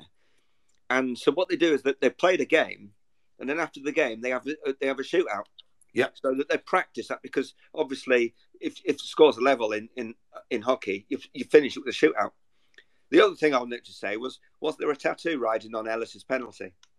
yeah, there absolutely was. And do you notice there's somebody missing out of our uh, listener list tonight, Chris? he's he's he's he's at home, kind of, kind of obviously commiserating, but at the same time celebrating the fact that he's got away with it this year. Yeah. And, and I might add, there was also I, I'm also a beneficiary of penalties last night. Because any eagle-eyed listeners to the show will um, remember that I've got a, I had a bet riding with a certain Mr. Caddis that um, should we have got promoted, because Paul was absolutely certain we're going up this year, that I would be getting uh, Paul Caddis's face tattooed on my uh, posterior um, at the end of the season. And um, I'm, all I'm going to say is this. I'm going to be very, very interested as to whether or not Paul comes good in terms of having hashtag the Sir Tom Broadbent Lounge tattooed on his bottom cheek. Mm-hmm. And I think with a little bit of social media, uh, a little bit of social media uh, pressure, we can probably see that happen because Tom Broadbent was in the stands with us for the uh, um, for the first leg, and uh, Tom absolutely said that he's going to be putting pressure on from Izza because he thinks it's the right thing to do. So, Mr. Caddis, if you're listening, and even if you're not listening and you're listening in later down the line, I'm coming for you. That's all I'm willing to say. Um, okay, so listen, let's. There's a, there's a bit of an elephant in the room, and I, I kind of sense that we're going to get a lot of people wanting to come on and talk about, um, you know, what happened after the penalty shootout, because um, I think we've kind of done the penalties to death in that respect. But before we do that, I just got to stress that um, you know there is a certain legal responsibility on our shoulders to make sure that we are not affecting what is now a live police investigation. Um, but nonetheless, we will be talking about the signposting that's gone out today. Um, and we will be urging people if they've got um, information, evidence, images, etc. We're going to make sure that they get signposted in the right direction. But I've just got to make that very, very clear, guys. Um, we can't, we cannot jaundice uh, and affect an ongoing police investigation. Um, and if if I sense the conversation starts going down that road, then quite clearly we, we we're not going to be able to go into the sort of depth that maybe some people want to go into. Um, but a um, couple, couple of new faces have joined us. Um, uh, Max, if you unmute your mic, mate, um, please please feel free to join us tonight if you can. Uh, Max Springer, if you are listening. How are you, Max? Good evening. Welcome to the Sir Tom Broadbent Lounge, buddy. It's your debut on the show. How are you? Hi, Hannah. It's nice to be on. Yeah, uh, just been a, a long day at work, not really getting a lot done. Suffering like we all are. Yeah, just one of those. It's the first time. So it's the first time that I've actually seen Town in extra time and penalties in person. Yeah. As well, so that was a, a new experience seeing that uh, in, in, in person, and yeah, just gutted. Yeah, gutted, gutted, I mean, gutted, I'm gutted for Ellis especially of yeah. all of them. Yeah, I'm, I'm completely with you, and I, and, and I tell you why. Not, not only is Ellis a really really good guy, obviously all of Ellis's family were present. Um, Ellis, for me, um, after a, a, kind of an, an, indifferent start to the season at left back, as we we've spoken um, about, and nonetheless, obviously, we've been talking about, you know, certain sort of um, jokey tattoos and whatnot that we had agreed with young Tyler. Um, Ellis's Ellis's season had really blossomed, and uh, Ellis had got to a stage where he won both our listeners' award and our panels award at the Tom Broadbent Lounge for most improved player this year. Um, and the context behind that was that Ellis's transformation into a left hand, left-sided centre midfielder um, was absolutely outstanding as we um, started entering um, you know the the business end of our season and it was it was really pleasing to see because ellis is obviously our longest serving pro um, but uh, but also Ellis, Ellis is a bloody bloody good technical footballer. Um, yeah, he's probably he's a type, properly tidy tidy player, especially yeah. the second half of the season. He's been one of the ones you know you can just depend on, and it's been nice to see him have a relatively injury free season as well, and he's shown us what he can do. Yeah, and it's been so good to see because it was same. I remember I was actually at Port Vale all the day when he had his he had his leg broke a couple of years ago, and he was a, it was a similar thing then that he had. That was his first really really good run in the team that got disrupted. But yeah. I know is he contracted for next year, Ellis? Uh, I believe, yeah, I believe. Yes, he is. I believe. So that's um, like, like, and hopefully he can just carry on straight from where he's not from straight from where he's left off. I'm just gutted for him in the way that because he was solid in, in, in the actual game. I don't think he put much of a foot wrong, especially some of the in the first half when we were under the cosh he got the ball a couple of times and drove into their box and really produced some good chances for us as well. Yeah, yeah. He was he was asking questions in a way that you know Manny Egbo seemed to be uncharacteristically um, off form a little last night at certain points. Um, he was he was certainly um, one of our most progressive players. So yeah, I mean it was really hard on really hard on Ellis last night. Really really wretched luck. I mean if you're going to be super critical, I'm never really a fan of. Um, obviously, every player takes them, and Vale hit a couple of out. Mal Benning's pe- penalty straight into the top corner in particular. I remember thinking, mm. under pressure, that is a solid penalty. But you know, both both Harry and Ellis opted to go for top bins, and it didn't quite work for them at the time uh, again, you know, listen, you, we can sit and criticize it all you like. You know, there are, and they won't, they won't sort of, you know, they won't criticize me for saying this. You know, there are much better, greater world class players hmm. that have done exactly the same thing under pressure. Roberto Baggio, Chris Waddle, two names that immediately spring to light. So if they felt comfortable going high with the penalties, good luck to them. Um, unfortunately, on the night, just kind of wasn't quite to be. But um, well, look, I mean, it's also worth. Oh, sorry to interject it's oh, also on, kind of worth saying our last kind of big playoff um, penalty shootout at Brentford um, kind of sprang to mind when I was kind of thinking about kind of the reaction set to Ellis and and Harry in terms of when you think about the scenes, the very kind of public scenes of what happened with Miles Storey when you had like Al, uh, Al, Alan McCormack, like massive senior players behind them who didn't have the bottle to go go up and take one, and at least all of those kind of top pros, they every everyone there stood up yesterday. Yeah, there wasn't anyone who was kind of carrying. So I think a pen, yeah. if you gave us at the start of the season, okay, I don't want to go too much about like oh what happened last summer and all that kind of stuff because in that kind of ninety minutes it kind of doesn't matter to an extent, but you know it. If you gave us at the start of the season a penalty shootout away from Wembley, you take that. So I think anyone who looks at the season as a failure because of last night is a moron, um, because this has been a fantastic season for this football club that has probably revitalised it from a potential death now. So.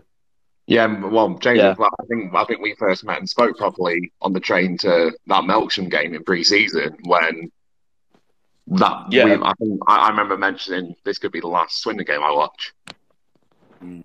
on that day. So to come from where we are, yeah, it's, it's, just, the, it's just the way it's ended, isn't it? I think that's why there's been so much outbursts, and there's always going to be outbursts in a big loss like this. But I think just the way it happened. Yeah, um, I mean, listen, Max, but they all had the perfect, but they all had the perfect game plan. They pressed us to death, and it nullified us completely, especially in the first 20, 25 minutes as well. Yeah, I mean, uh, listen, Max, you you both make absolutely like solid points, and a couple of them like we really should sort of spend a bit of time just picking apart. I mean, um, Andrew, I'll, I'll, bring you in at this point. You know, talking about the fact that I mean, James raises that point about all of our senior pros stepped up last night, didn't they? That was a very whilst whilst the end point was very, and there were certainly echoes of the Brentford playoff um, you've got to give every single one of those lads like full backing and support off the back of that game last night for having the bottle to step up and take it and and and and not um, you know um, you know not be the shrinking violet.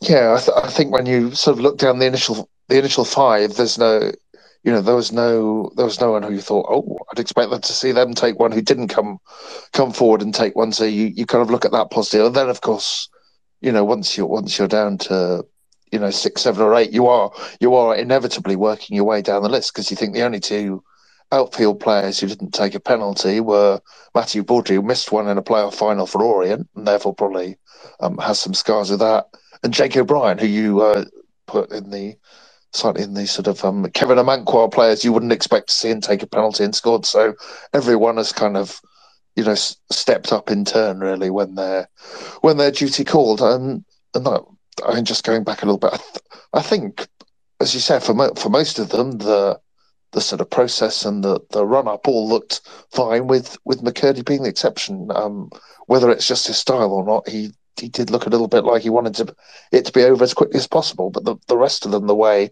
the sort of fairly methodical way they they seem to approach it, I don't think you can have any complaints about. No, no. Um, Right, we okay. I mean, I mentioned you know let's let's let's leave. I think we move on for the on from the penalties now, and um, I'm, I'm just going to start the next segment by reading something that just made me feel sick to my stomach, essentially. And I could have picked any any one of the tweets, but I, I, I have asked, and I completely understand why um, you know um, Phil hasn't necessarily um, been keen to sort of come on and actually bring this topic to life because it's very very personal thought that he put out there, but Phil Reed, father of Louis Reed, said said the following today around lunchtime. I can honestly say that in the eight years Louis has been a professional, last night was the first time I feared for my son's safety on a football pitch. This has to stop. The football authorities and the police need to stamp down on it hard. Now, I as I left the as as the as the the, the carnage, as I'm going to call it, unfolded last night. I'm, I'm going to tell you my personal story just to sort of add a layer to this and why I maybe at first missed what was going on with the players and uh, and such like. Um, I was, um, and I say roped in, and I mean that with great affection. I was roped into helping the Great Western Reds last night with their tifos and their flags, and it was with immense pleasure that I did that. And I'll tell you why it gave me immense pleasure. Um, you don't necessarily get to appreciate the the, the positivity and the this has made my day factor that handing a flag, a giant flag, to a young kid around the age of you know seven, eight, nine, ten years old actually has, and it really hit me last night as I was passing these giant flags along the front row of the away end and seeing these young kids' faces absolutely light up and the pride on their faces. As a father myself, um, I don't mean to get overly emotional about it, but as a father myself, I absolutely loved every second of seeing these kids' faces light up. And then the comments from their parents, you know, oh, what what a wonderful thing to be able to do. Um, you know, Jay Collett got enormous amounts of credit from a whole host of people around the front of the stand yesterday. Um, the Great Western Reds have their detractors. I, I, still can't understand why, but some people like to give them a bit of a boot. Um, I think personally, you need to give your head a wobble if you do, because I've seen nothing but positivity and atmosphere from what they've done this year, and no, none more so than last night. So you can you can imagine um, as the final whistle goes, I'm stood there essentially in a state of shock. I had my hands in my pockets, my shoulders were a bit shrugged. I looked at the players, I was a bit crestfallen, um, but I was pretty emotionless. And I would say no more than 10, 15 seconds later, um, no more than 15, 20 feet from me, there was a lineup of, um, I would say, um, a good a good 10, 10 or so um, local fans, and I, I, don't want to call them fans. Um, I hope they don't represent Port Vale in any way, but they came out of the home end, and I had everything from people grabbing their groins um, in my and, and, sort of gesturing in my direction. I had, uh, and I might I might hasten to add, I had males, I had females, all making obscene gestures in my direction um, baiting the crowd um, in a way that was only ever going to get or designed to get some form of negative reaction from supporters of Swindon Town Football Club. Now, let me just go back to the point about flags. All right. Those flags were all in the hands of youngsters. I looked to my left, I looked to my right as the baiting started. All those kids were still there, and their parents were desperately trying to usher those kids away. Um, I started fearing the worst at that stage because I thought, right, I hope these kids can get to the back of the stand and, and out as quickly as possible as the bottles started raining in to the town end. And then the little glistening that you know are coins going flying in, uh, sorry, into the town fans, not the town end, the coins and all kinds of debris. And I started, I had bottles whizzing past my head. Um, you know, I would listen. I will point out that the bottles did seem to be getting returned with interest um, from some sort of sections of the Swindon crowd as well, from what I could see, because unless they've uh, suddenly developed boomerang characteristics, um, they were certainly being thrown back. And then what you ended up having was this ridiculous game of um, let's see who could last the bottle at each other hard enough. Um, much to my absolute disgust, um, you know, junior autism and junior autism's parents, uh, I'm sure they have a role with junior's account, then told a story today um, about having to essentially cower away from debris being um, sent into into the Swindon fans, and it just seemed to get progressively worse. You know, the the 10, 15 suddenly turned into 20 odd people. and the town fans were then urging the stewards to take action. There were, it seemed to me that there, I mean, it's so dynamic. I was trying to take shelter at one point from objects that were being thrown in. But then there was this curious exchange between me and this chap that stood in front of me with what looked like his, his female partner. Um, the chap had, uh, how could I describe it? This guy must have been in his late 50s, early 60s. He was wearing a Port Vale shirt, he was wearing a pair of jeans. And the chap um, was deliberately trying to provoke a reaction from me. And I know that because he was stood there and he was looking directly at me, he was pointing directly at me, and he was trying to elicit a response. My response to him was to essentially to stand there to the point where I knew I'd made eye contact and I just mouthed at him, grow up. Now, what I saw from him was quite something because he, suddenly went from being in, an in an absolute red faced rage to almost like finding himself again. At which point he seemed to grab his female partner, turn around, and walk off. Um, now, I'm not trying to say that there was restraint on my part or whatever, but I just think it opens a window on so much of what was going on last night, the things I've just said.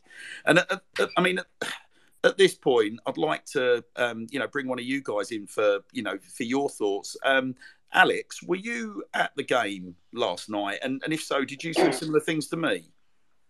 Uh, yeah, I was I was at the game. Obviously, probably tell my voice is pretty pretty much gone. I'm just having a couple of Budweisers to try and get it back. But um, yeah, um, uh, absolute disgrace. I mean, I've had a couple of again. I've got to be quite careful on social media, but I've had a couple of arguments, none more than uh, the the famous Johnny Wilkes and. You know, he, he's sort of on there condoning, you know, not condoning and whatever about the fans, but you know, they're, they're sort of talking about a minority. I mean, to me, there was there was hundreds of them goading, you know, gesturing, mouthing off, and like you say, it's it's the small kids who are going to be scarred from that. Um, bottle sort of just brushed past me, hit a girl behind me. She must have been in her teens, hit her square in the face, and she started crying. It was just an awful, awful end to an awful day, really. And I say that, you know, as much as you can kind of enjoy one of those days, it was just awful. Um,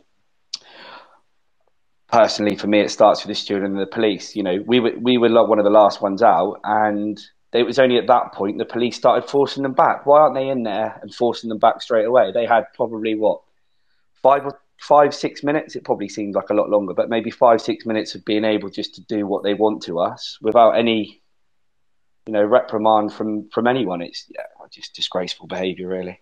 I mean, you know, the, the one thing that I will say, and I, and I did look around, and there were people that were producing their mobile phones and, and recording a lot of this. Um, you know that that is, um, you know, potential evidence, and Staffordshire Police and Wiltshire Police are coordinating an investigation now, and are urging supporters with anything on their mobile phones um, or any other any other observations um, to contact Staffordshire Police by dialing 101 uh, which is the non-emergency line that you use to call the police. For those of you that don't know, and I believe that is incident reference two three one of the nineteenth. So incident two three one of the nineteenth, um, and and share what you've got. Um, because you know these these people, Port Vale as a club have come in for a lot of criticism today from from large quarters of Swindon Town because of obviously things that had unfolded. But let's let's remember, um, you know, Port, Port Vale are a club. You know what what happened yesterday was was ultimately meted out by individuals, and those individuals are a stain on that club and a stain on that club's reputation. Those individuals need to be identified. Those individuals need to be banned, and those individuals need to you know need to you know to to realise that you know those those scenes are not welcome at football grounds. Now, it's a real shame for me because you know, I'd, I'd gone through a, a wonderful period of, of, football supporting where I thought that we'd dealt with racism in football. I felt that we'd dealt with hooliganism in football. I thought that these all these things were on the decline, had been dealt with. You know, that all the good work that you know, let's kick it out had, had undertaken, and you know, all these all these organisations that have done so much good to educate people in football. And and then there was talk of this sort of stuff creeping back into the game, and I was thinking, look, how bad can it be? Is this just, you know, rightly so, let's not be complacent. Is this just over diligence? But the scenes that I saw last night were some of the worst scenes that I've I have seen at a football match live.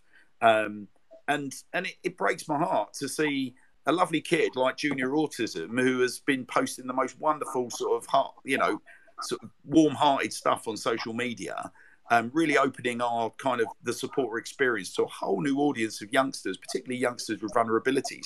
Why should that young man be posting stuff about avoiding missiles at a football game? We're talking about a kid that's ten years old at best. I mean, that's that's outrageous, Alex, isn't it? Yeah, I mean, the, one thing I'd go back to as well, and I mean, uh, a couple of the lads that are listening will have heard my thoughts about Darrell Clarke yesterday, even before he got sent off. I mean, you know, the bloke's had some, you know, terrible news happen to him. It doesn't, it doesn't matter. We've all, we've all got. I sent a tweet out earlier. We've all gone, gone uh, sorry, had grief in our lives, and it doesn't make you have to behave in a certain way. But his behaviour on that touchline, home and away, that home tie, the amount of grief, them three lads, is it Dean Whitehead, um, Darrell Clarke and Crosby, I think the amount of grief that that fourth official got, you know, the verbal abuse he was getting home and away. Darrell Clarke's running on the pitch, then he does what he does to, to Dion. You know, it stems from the top. What sort of, um, you know, what is he, what is he, you know, I can't find the word, sorry, but the fans are looking at him and, you know, he's, he's trying to punch Dion, you know, headbutt Dion, you know, he's geeing up the fans and he, you know, fine, gee up the fans in one way, but you know, you've got to look at yourself as a management team. What are you, you know, as a as a role model to young kids? They're looking at them, going, "Oh, it's all right for our manager to go and you know get stuck into Dion. Oh, we'll run over there and get stuck into the Swindon fans." Am I right or wrong with that? I'm not sure, but hmm. he was well, a disgrace for me. Well, I was going to interject on that. Like, uh, it, it just contributed to the hostile atmosphere there was from. I thought from pretty much as soon as I I walked into the ground. I mean, so I live up north, so I I pretty much exclusively go to away games and I've never felt so uncomfortable and especially obviously at the end unsafe at an away game. And I think like a big part of that was like your manager does sort of set your manager can set the tone if he's acting like that. Mm. I it's, think it's, all three of them. Though. That's the thing. It's it's all three of them are like well, it. And you see them getting at the fourth official. Um, you know, you know, I'm on the pitch before games, and and um, even when they were warming up on the home leg. You know, they're not they're not the nicest of people. They don't say hello to you. They sort of you know look down at you and sort of you know from that from that you know you always can tell what what you know what these people are like when you get on the pitch and you you know they ask you where you want them. You know where do you want us to warm up and. You know, most teams are absolutely sound. You'll have a conversation on the pitch with them, but then Port Vale lot, top to bottom, I just I think they're in the same league as Bristol Rovers and Oxford to me now. Well, okay. So listen, I mean, I think um, I mean, listen, a couple of interesting points in relation to sort of setting the tone, all right? And and I had a um, I had an interesting exchange, and it wasn't a hostile exchange, but with a town fan earlier today, where um, you know he he used the terms, um, you know, basically like young young kids. Essentially, I'm trying to remember it verbatim, but it was something along the lines of, you know, these young kids turning up, want to be hooligans, you know, you know, acting like this, acting like that, and and my, my point was, well, look, I didn't actually. I think it's wrong to just sort of label this as an issue with, you know, sort of mid-teens dressing up in Stone Island, drinking drinking booze, taking drugs, and then going to football. I I, I think that was what was kind of. I'm, I'm not going to put it to that that chap's sort of tech tweet itself, but that was kind of what's being alluded to here. What I saw was a lot of guys that were actually my age or older behaving like that. And these guys weren't wearing the kind of typical kind of garments that you associate with people that cause trouble at football. These guys were wearing replica shirts. They were dressed just like I was at the game.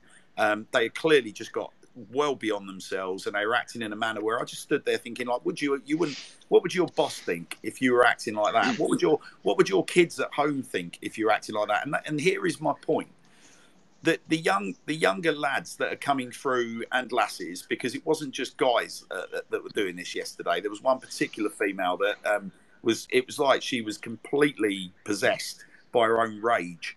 Um, but the guys that were doing this were you know that they themselves are setting the tone. So it's interesting, Alex, that you talk about club management setting the tone, but but actually I think we've all got to be mindful of our own behaviour in and around the grounds as well and setting the tone because, you know, for, for me, I'm a little bit old fashioned in, in that I believe that, you know, it, it, you know, parents set the tone for their kids. Behaviours are learned from people.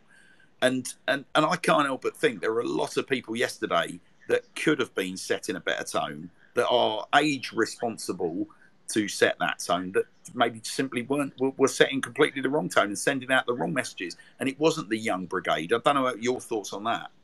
The one thing I'll say about that as well, Hannah, is um, there was a video actually for, from the uh, I think it was from the bottom end of the Don Rogers of, of the home leg when they were uh, goading them, and, and the the worst bloke of it was probably a guy about the same age as me. I've got three daughters, and I wouldn't imagine doing something like that. Yeah, and uh, it's and and like I say, I've I've probably been to 850 Swindon games over 30, 30, 35 years, and that's the worst I've ever seen, ever experienced. And, and I just add with Hannah, sorry, just to butt no, in no, on no. Um, with the um, with the away fans, obviously normally after a game, I go up to the Stratton Bank end, I roll the Sky Bet mats in and start getting the uh, Stratton Bank uh, goal out. Marcus and another lad sort of go down to the town end. So I sort of take a little bit of a risk when there's fans in the Stratton Bank. But I, I mentioned it on the way up yesterday to the lads. Port Vale were by far the worst at, you know, chucking stuff at me, verbal abuse. I mean, Rovers, when we drew 1 1, I had, I had great banter with Rovers. And if you think out of anyone in the league, you think they're the ones that are going to chuck stuff at me and chuck me a load of abuse. Actually, they were just more, you know, bantery. Whereas Port Vale were actually vicious towards me. You know, I'm only rolling a sky bet, mat, and I'm not looking at them. I'm not trying to goad them, nothing. And it's kind of, I kind of already had my backup about Port Vale before even going there last night. So it probably didn't come as much of a surprise to me of their behaviour, to be honest. Well, Alex, look, I just want to make that clear. You know, the, the attention that that I was getting in particular – um, the goading that I was on the receiving end of, I was stood amongst a really diverse group of supporters. You know, I was stood with um, a lady that's, you know, probably got, and she probably won't thank me for saying this, but I was stood with a lady that probably had about 10, 15 years on me, clearly had a young daughter with her. Um, I was stood amongst um, a lot of kind of very, very young supporters who were just literally there, had been waving the flags. And I personally was doing nothing more than standing there with, with, flat, with first of all, with my hands in my pockets and then my response to the goading was to ignore it and just start picking up flags and rolling flags up. And there were there were there were guys that were my age and older, and girls my age and older, and indeed some of the younger some younger females that was trying to trying desperately to get some form of reaction from me, like it was sport. Now, my act, my attitude to that has always been: we don't react because you don't give them the oxygen they need to breathe. But um, but I, I, will go back. It's interesting you say that about um, Chris made the point about you know goading and, and whatnot. You know, let's let's not. I'm not going to for a minute going to say that we don't have you know an element of our supporters that get overexcited and behave in a manner that that isn't right. And you've only got to look at recent news and stories that have broken in the advert with you know I think it's 15, 20 odd supporters that have been charged with offences relating to the Bradford game. So it's it's not that we don't we're, we're not we're not whiter than white. But last night, I've got to give Swindon fans enormous credit in the large part because there was no attempt to get on the pitch at the final whistle. Not that there would have been because we didn't have much to celebrate, but there was no attempt to get on the pitch when all this was going wrong either. You know, there was a there was real restraint showed by the town fans, and I'm sure that that's going to come out. Well, I hope that comes out in the investigation as well.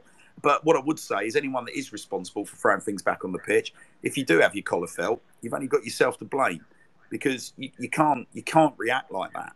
You know, we, we owe it to our club to not react like that. You know, to not respond. Um, and sometimes turning the other cheek. I know it's hard, but turning the other cheek is what needs to be done because don't don't lower yourself. You know, and that was that that was regrettable that there were, you know, I can't, you know, I, I, I didn't genuinely, I'm not, I'm not saying this because I'm conveniently forgetting. I genuinely didn't see because there were so many people. These are these things were coming from way back in the crowd because that's where they landed, um, and there was outrage.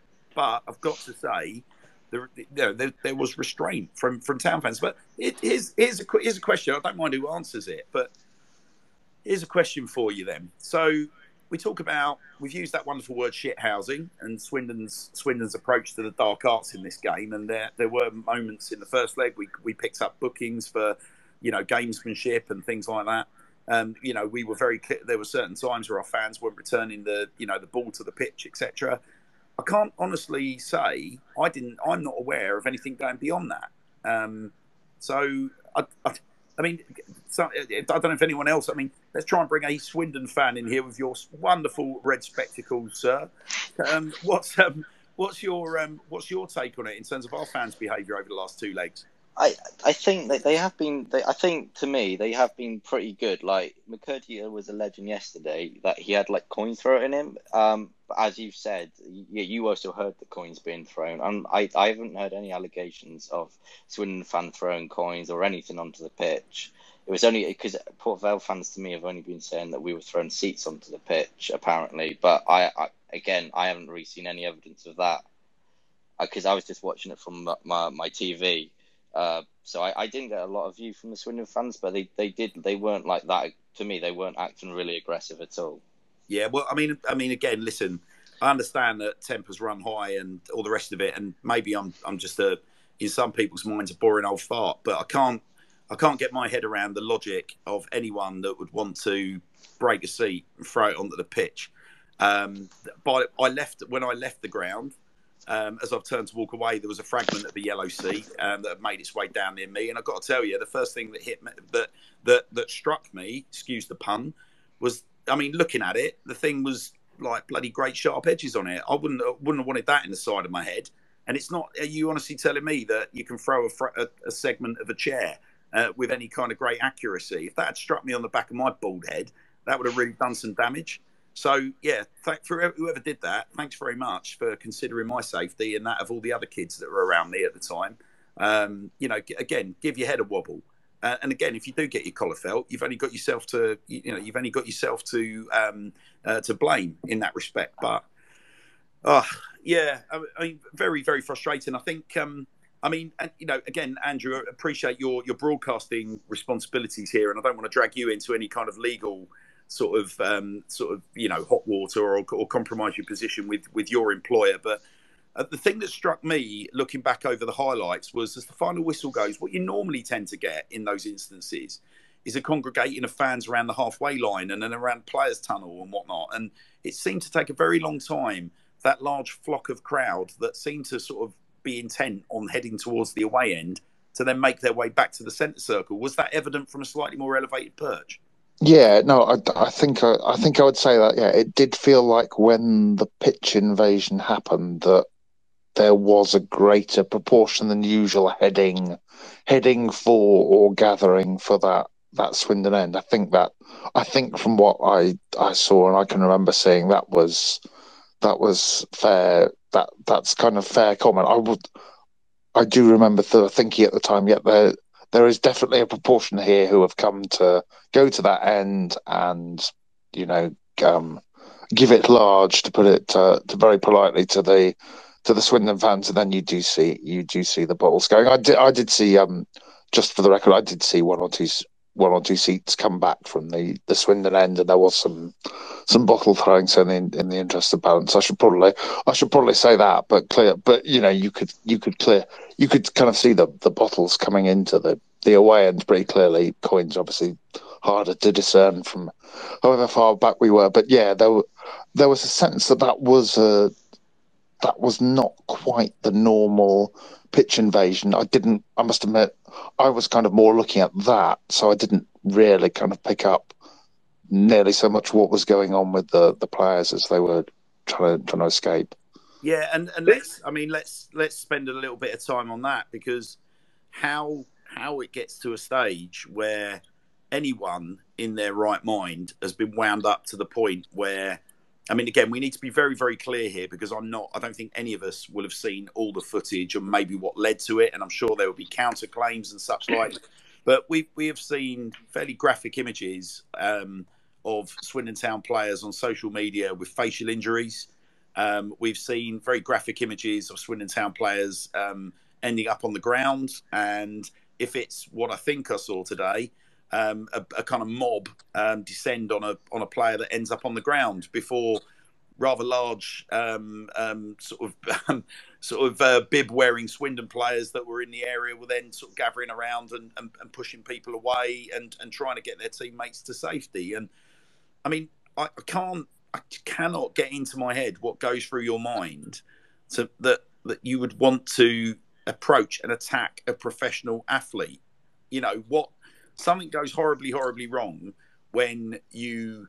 I mean, imagine would you would you go and watch a stand-up comedian? And I appreciate that it's ironic given some of the things that have happened, but you wouldn't go and watch a stand-up comedian having a having a you know a, a, bit of fun with the with the audience and then expect the audience en masse to rush the stage and start attacking the, the comedian at the end of a show. I mean, it's yes, there have been some incidents recently, some high-profile things that have happened that have all been across the press, but there seems to be this growing. I mean, it's been a really bad couple of weeks, Andrew, hasn't it? For you know, for pro- professional athletes being be, being approached and, and abused and attacked by fans that seem to think they can act with impunity. Yeah, and it it's it has started to become a, a kind of consistent pattern for these past. I think I think for you know the, all the ones the home sides have, have won this week. Nathan Jones was pretty angry about whatever happened after um, Huddersfield v Luton. I remember watching the, the end of that and seeing that the um, Actually, actually, this was pretty bad. The linesman was three quarters of the way across the pitch before the before the referee had clearly signalled to the players that it was over. So that so they need to get out of the way, and they kind of left the players to fend for themselves a bit. Now I think about yeah. about that again, and you know, obviously the you've seen all the stuff from Nottingham Forest, Sheffield United. I mean, um, I almost have had the, the thought a bit earlier whether you suddenly whether you suddenly feel you have to change the playoffs and make them one ga- one-legged games at neutral grounds. You get e- equal sets of fans, play for 120 minutes, and if it's a draw, that's the side that's you know got the higher the higher league position goes through. Whether you whether you start to consider something like that, and even if you've got a conversation like that going, that would put the wind up broadcasters who would miss who would miss, you know, um, ratings and revenue and that from a few games, and the football league who would. So you know, I don't know whether that's a, an idea worth kicking around. Um, whether the broadcasters who pay their fees would remotely even consider it, but it, you know, it might might make people sweat a bit if you if you really started to think you had to fundamentally change around with the nature of the playoffs because you you can't trust the fans of the home team when they go through in the second leg. What a, what a sad thing to what a sad thing to even have to propose, Andrew. I mean, look, i would I'd like to bring Ellis in at this point. Ellis, you just you've just joined us with a speaker request. If you wouldn't mind unmuting your mic, I would like to ask you about your thoughts on deterrence. And I mean, Andrew's talking about being as strident as changing the you know the format of the playoffs. But from your point of view, how do you deter people from from what is quite clearly a creep from I mean, I remember playoff go. I remember playoffs going back years where there would be these pitch invasions, but fans just seem to nonchalantly run past players uh, because they're more interested in each other and celebrating. And and you would see the players being sort of that you might get the odd buffeting, but you'd see the players making their way off the pitch, crestfallen or otherwise. But now there is con- clear contact being made at these games that is more than just a, a, an innocent brushing of shoulders. I mean, how do you deter that? Well, it's a tough one, really. Like, um, I was hit by a bottle yesterday at the game, and it's just like, what can you do to stop to to stop it? Because you've got um, the likes of, you know, lifetime bans and such, but you can see from the videos yesterday, it's hard to make out who's who's actually on the pitch, and there's so much going on. In it, like, what what what can you do? Mm. I think well, Ellis, from from my point of view, the answer is technology um, on on a few fronts. Okay, so the thing that baffled me a little bit today, before the news broke that there was a, a, now a live police investigation that Staffordshire Police were dealing with a number of, well, hopefully it's come off the back of because in order to investigate, you need an allegation and then you need evidence. But you know, you can.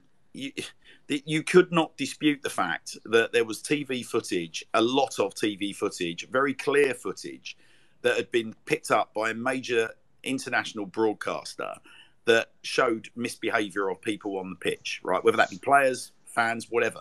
There is clear disorder on that pitch and it's been recorded, okay?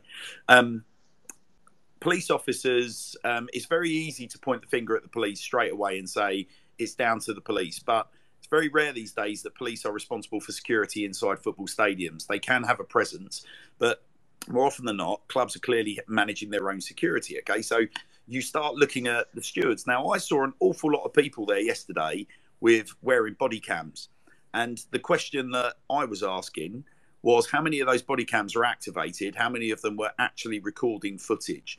And for me, the reason I'm asking, I asked that question is because straight away you've got proximity with potential offenders and you've got recordings of both sides of the story. Okay, but the, the, the other side, thinking about technology, um, is that you know it cannot be I mean, all, most stadiums now have got fairly complex CCTV systems that can pick up, record fans, and and this is where I'm kind of hoping because a, a, a lot of um, uh, sometimes people get frustrated with the police or what they believe to be a lack of action, but what they don't necessarily understand is that somebody now involved in the in the in the the police investigation will have the the and a team will have the the painstaking responsibility of combing through a lot of the footage that they've got hold of, and I'm wholly confident people that were actually seen to be breaking the law will will will will will have their collars felt and will be held accountable for their action.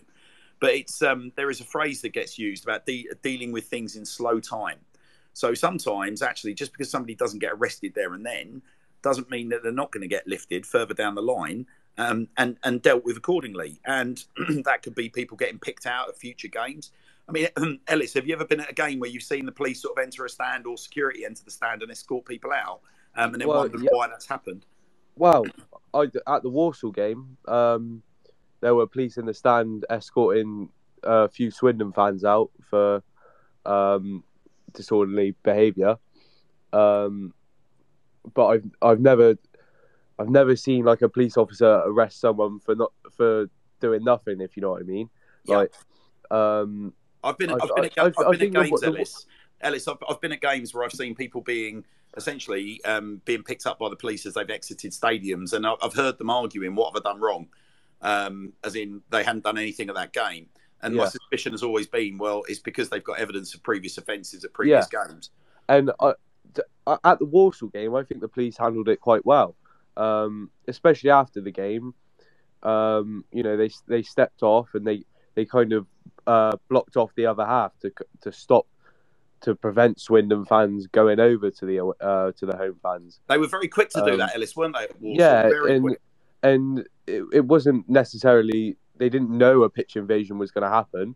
Um, like it, it, there was a possibility, but it, it wasn't definitely going to happen. So um, they obviously had a plan, and and you kind of ask yourself, why didn't they have it last night? Because it is it's a bit it's a playoff semi final, and you would think there'd be more police there, but mm.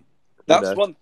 That's sorry uh, to interrupt there, Hannah. That's that's one thing I was surprised about. Why were those, Why was that place line behind the goal? Why wasn't it on the the edge of the penalty box? It was, or, or someone like that to to separate from them from getting so close. They made no effort to keep them away. Mm. Yeah. Well, I, I, think. I mean, listen. I think. Um, I mean, we, we we've got through an awful lot um, in relation to this, and I think it's it's um, it's only right and proper that we give. Now we know that the issue is being dealt with by the authorities. That we give the authorities the the opportunity to um, to to deal with the disorder that was, as, from from my perspective the alleged disorder as the as the authorities would like me to say like to deal with the alleged disorder in a you know in a in a timely manner and and I'm sure I'm sure they will um, I'm, I'm, you know, I'm confident enough that they will. It's very easy to get frustrated and say, "Nah, they won't, they won't." But you know, I will, you know, I will be very, very certain with the technology that is available at their disposal that there will be action taken against certain individuals. And if that happens to be on both sides, it will be on the basis that there is evidence. So um, we, we wish the authorities all their best. And I would point out that Port Vale came in for a, a lot of stick, um, certainly early this morning, as there was a lot of images, um, or rather a lot of tweets going around with allegations of disorder. Um, and Port Vale have, have, now come out and, and um, um, and uh, condemned uh, the actions of anybody in that ground that was causing disorder, which is is welcome and is the is the right thing to do. Um, so um, yeah, we wish we wish obviously um, both police forces well with their investigation, um, and we're going to watch it with, with with great interest. But well, look, we're, we're part of that because that's all. You know, it's it's sad. It, it, needed to be talked about because it was all part of everyone's journey last night. But um, let's we, we start taking let's just start taking a look start taking a look forward um, at this juncture. Where do we go from here? Now, Andrew, I'll, I'll bring you back in at this stage because I appreciate um, you weren't necessarily on, on the mic per se in the era that I'm going to talk about. But I tweeted earlier today that this season has got echoes of um, Swindon Town 1991 92 under Glenn Hoddle, where a very, very talented team of technicians were were just not quite good enough to make the cut that season. But we all know what happened the following season when we actually decided to um, do the business in the playoffs. Where's where's do, do you? First question is Andrew. Do you do you see similarities in those echoes? And are you feeling bullish in relation to next year?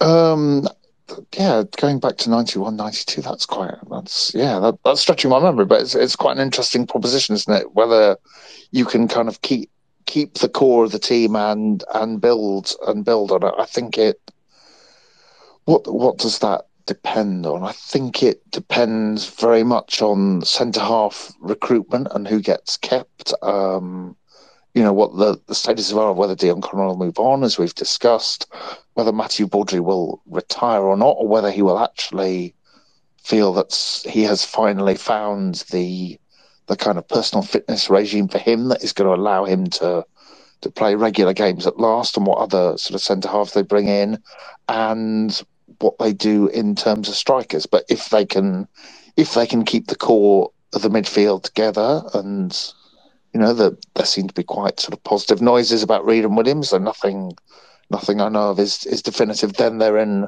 then they're in a really good position with a midfield that you know can win you matches in that division. Um, make sure you find your your combination of ball playing and and physical defenders.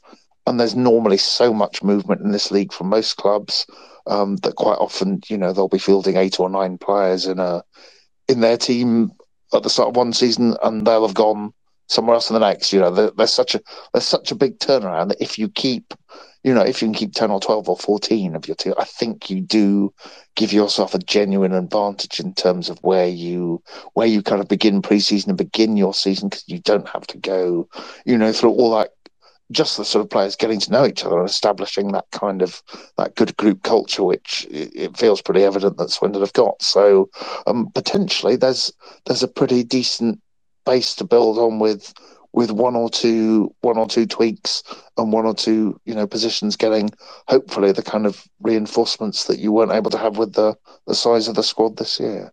Yeah, it, I mean it's a, it's a really interesting point you raise, Andrew. I think. Um, uh, on a couple of fronts, really. Firstly, yeah, as you say, the, the turnaround, whilst it frustrates the hell out of us, we all seem to sort of hang our kind of argument on this, oh, another rebuild. Well, yeah, guess what? Mm. We're in the lower leagues. You know, the days of clubs giving out four, five year contracts are, are, are long gone. You know, that is a bygone era. Um, and you, whether that be Bosman or whether that be just financial realities, a lower league, whatever, that's just a that's a reality that we just got to get our heads around. There's always going to be an element of churn. However, um, I, I, do sense, Andrew, if you are, I, I believe that the club want to keep the, the, core that we've got for this team together, a la 91, 92, where a lot of those guys, you know, we, we were able to keep that that core together and build on it.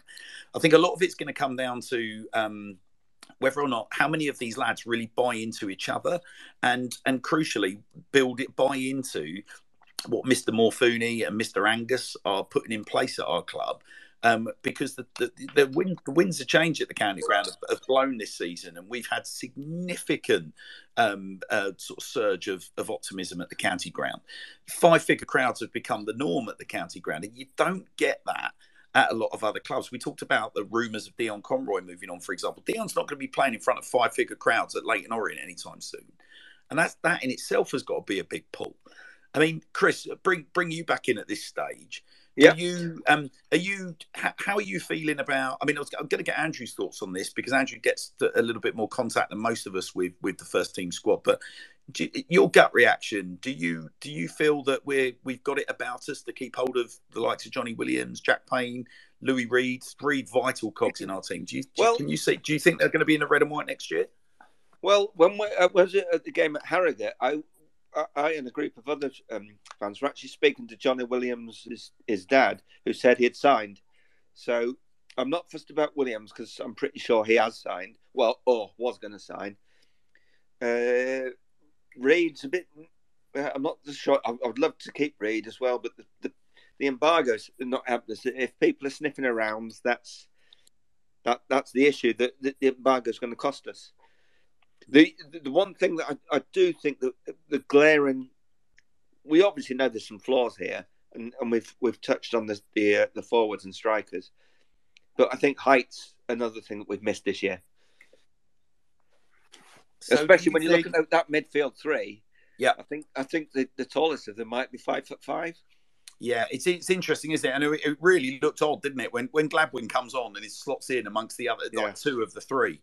When you suddenly have that, you you do. I mean, you saw him yesterday in defensive positions, you know, attacking the ball on the edge of his on the edge of our eighteen, and you do sort of feel a little bit more reassured when the big balls are, you know, are bombing forward. That well, we've got another we've got another big body in there.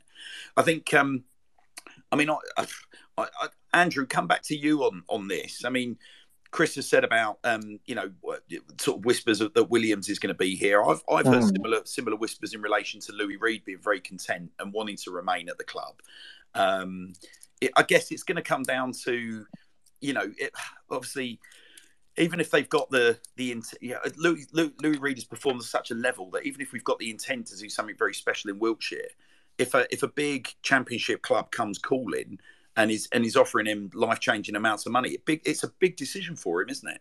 Yeah, I, I think if you're from his point of view, it's very, you know, if a championship club comes in, then then it's a different matter because even at even at championship level, you know, um, clubs are going to be able to blow Swindon out of the water in terms of the wages they can offer and the kind of career progression, really. So, I mean, the the financial gap between goodness knows championship and even League One is is frightening when you look at all those sheets of clubs spending, you know, 192% of their revenue, whatever it is, Reading tend to do on on player wages. So, um, yeah, for him that, that's difficult. The, Johnny Williams seems a bit different just because of the kind of relationship he's got with Ben Garner, and that it it perhaps matters to him more to be playing regularly, both for maybe kind of his contentment and his his Welsh place as well, really, than than maybe some other players. So I I feel he might be a sort of slightly different case in terms of,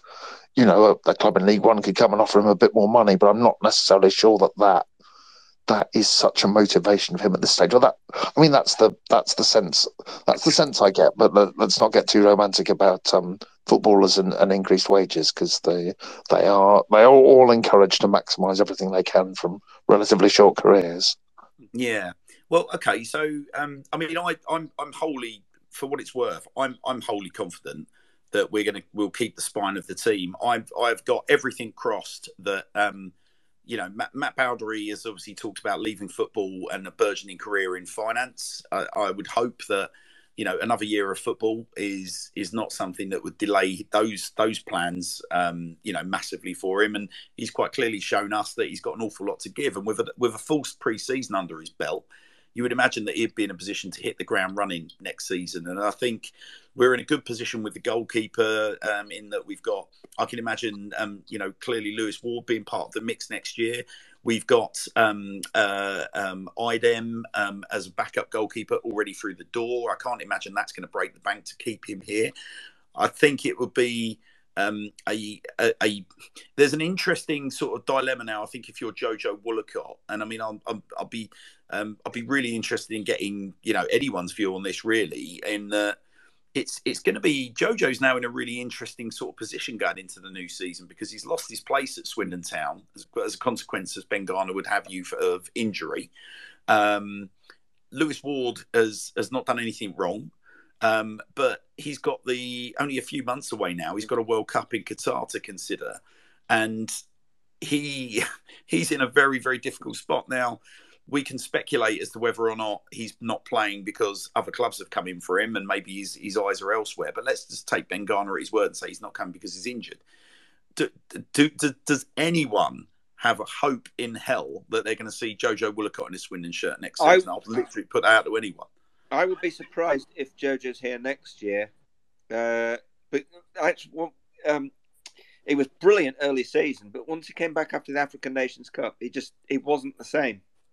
He, he, he wasn't yeah. uh, for for whatever reasons. Um, he just wasn't as good as he was earlier. So I I actually think uh, I'll be very very surprised if he's at Swindon next season. Yeah. And I guess the other issue with Jojo is going to be that if we let's say we do keep him, can you afford to be missing him for the maybe three or four weeks that he would be away, especially in a period like December yeah. where you get fixture pile up as well?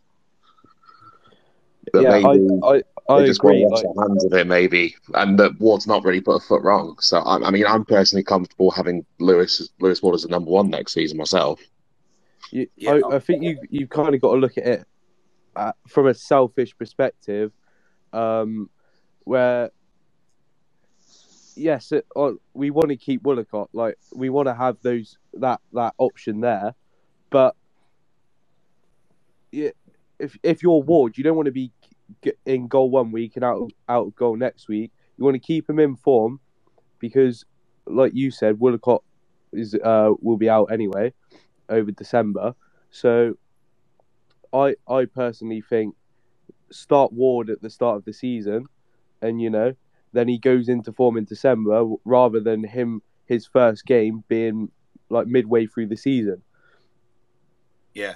It's uh, Ellis. It's listen. It's a it's a point that I'm going to probably repeat a point that if you're a regular listener, you hear me say quite regularly over the last sort of three four weeks, which is uh, speaking as a as an ex goalkeeper myself. I am a, a huge believer that you shouldn't as a goal as a manager and I'm saying this from a keeper keeper's perspective. Okay, I don't think you should be in a position. I think you should always have two two goalkeepers, and certainly have a third goalkeeper because you need that from a coaching point of view.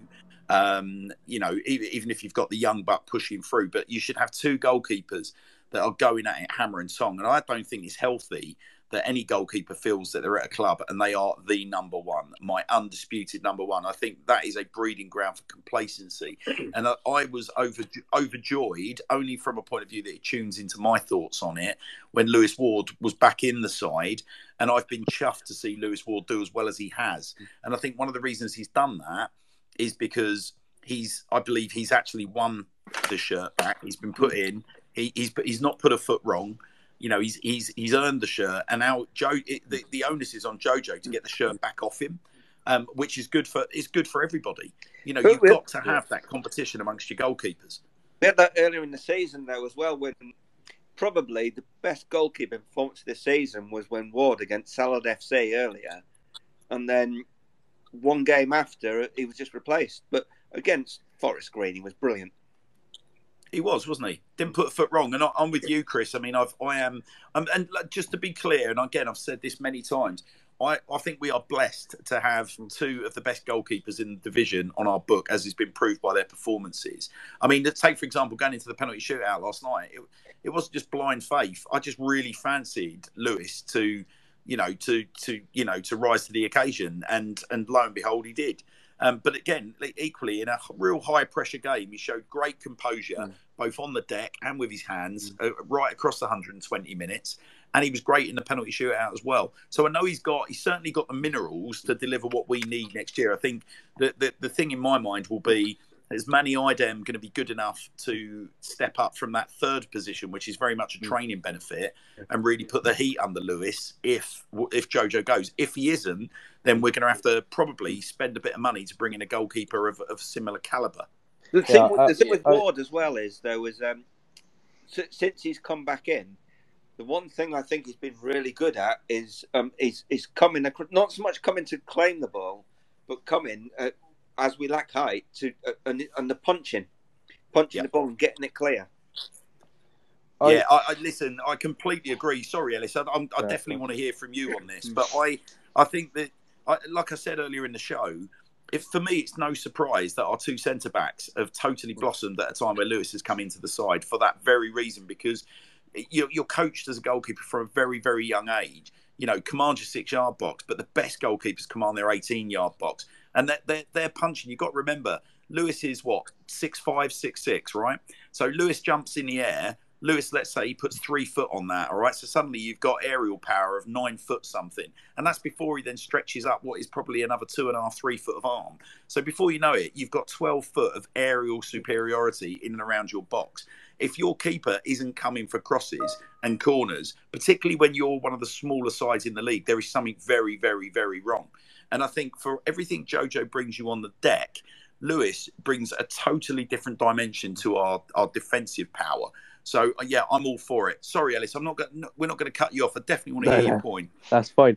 Um, what I was going to say was, um, it, it's the same as any outfield player, really. Like, uh, for example, Baudry and Conroy at the uh, at the back. Why why would you switch them out if they're having if they've if their past five games have been solid at the back, why would you switch switch them out and and start O'Brien, for example? Like you, you're gonna you're gonna start the player that's been in form, and I, I, I don't think in any of the previous four or five games Ward has done anything that you know would would would would make you say I don't want I don't want him in goal and and yeah I don't I don't think he's done anything wrong to justify swapping him out for Wollacott. Yeah, the, I, I, the only, I, completely agree. The only questionable thing I, I would say about Ward, and I, I, probably think a lot of people might agree with it, is um, is, is his kicking isn't great. Certainly, that's the one advantage Wollacott got was over him, but Ward just is that bit more commanding in his box than Wollacott is. It's yeah, yeah, one one one hundred percent. Well, listen, I mean, okay, let's we'll we'll.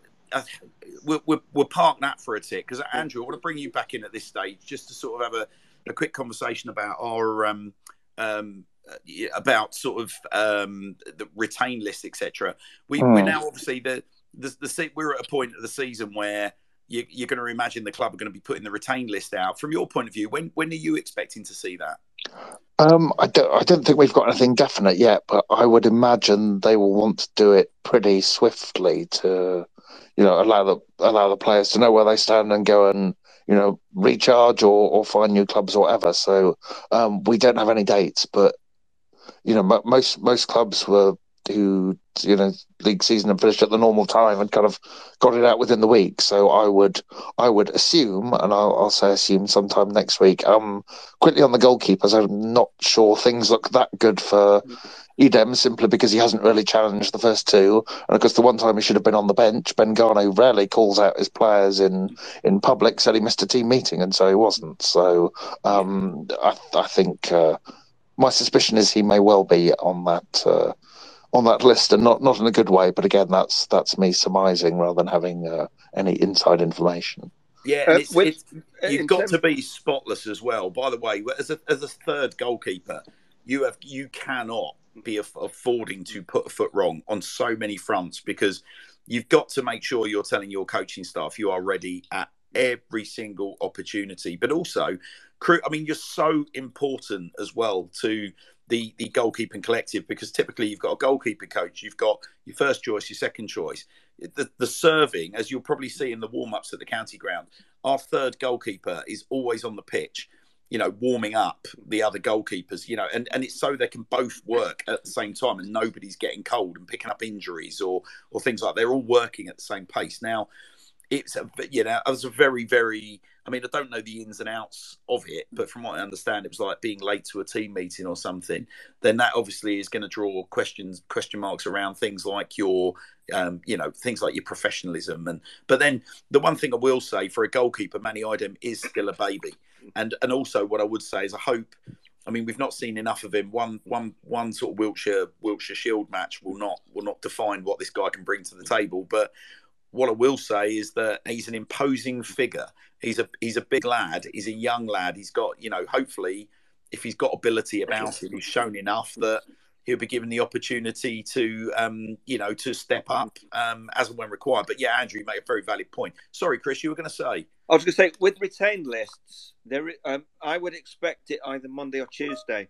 Bear in mind, Northampton released theirs today, which was two days after their game. There I, I don't know what the date is, but there is a set date where you have to release your um your retained list by. So yeah. uh, it will definitely be early next week. Yeah. Um, and well, we, we can discuss who we think might be on that, but yeah, who? Okay, so um, I mean, uh, let's let's put this out, Alex. I mean, um, again, we, you know, appreciate you're a little closer to the club than most of us, but I'm not going to ask you to betray any um, confidences or put or, or compromise you professionally. Um, if you were if you were a betting man, um, speaking purely as a fan, um, who who do you think? Uh, do you think there will be any surprises on that list? Are you expecting to see any surprises on that list? No, I don't think so. I think it's um, just on IDEM. Again, I have didn't see him at Port Vale at home on Sunday, which he normally would have. Um, so yeah, I don't know on that one, but I, I can't see him probably being around if I'm being totally honest. Um, with regard to sort of retain and released, yeah, I don't really have any strong opinions on that. Um, I actually really haven't even actually had a look at who's out of contract and who's not. So, forgive me on that one. Um, I was just going to butt in there, just actually, just to say I was going to, I was going to exit the conversation, but I just had an answer to your question. I've just been in uh, a WhatsApp message with uh, with Cass about the pitch, and yeah, you cannot change your pitch dimensions during the season, and that includes playoff games as well. So you have to stipulate wow. at the start of the season you stipulate your your dimensions, and that is that for the whole season. So if they have changed it, then they've they've um, gone against regulations. But um, I wouldn't imagine they would have took that risk. But it may just have looked slightly. Um, yeah, I don't know. Maybe, I think, maybe different. You know what, Alex? I think it was just my. I mean, again, it was just my personal opinion because I didn't go to Vale earlier in the season.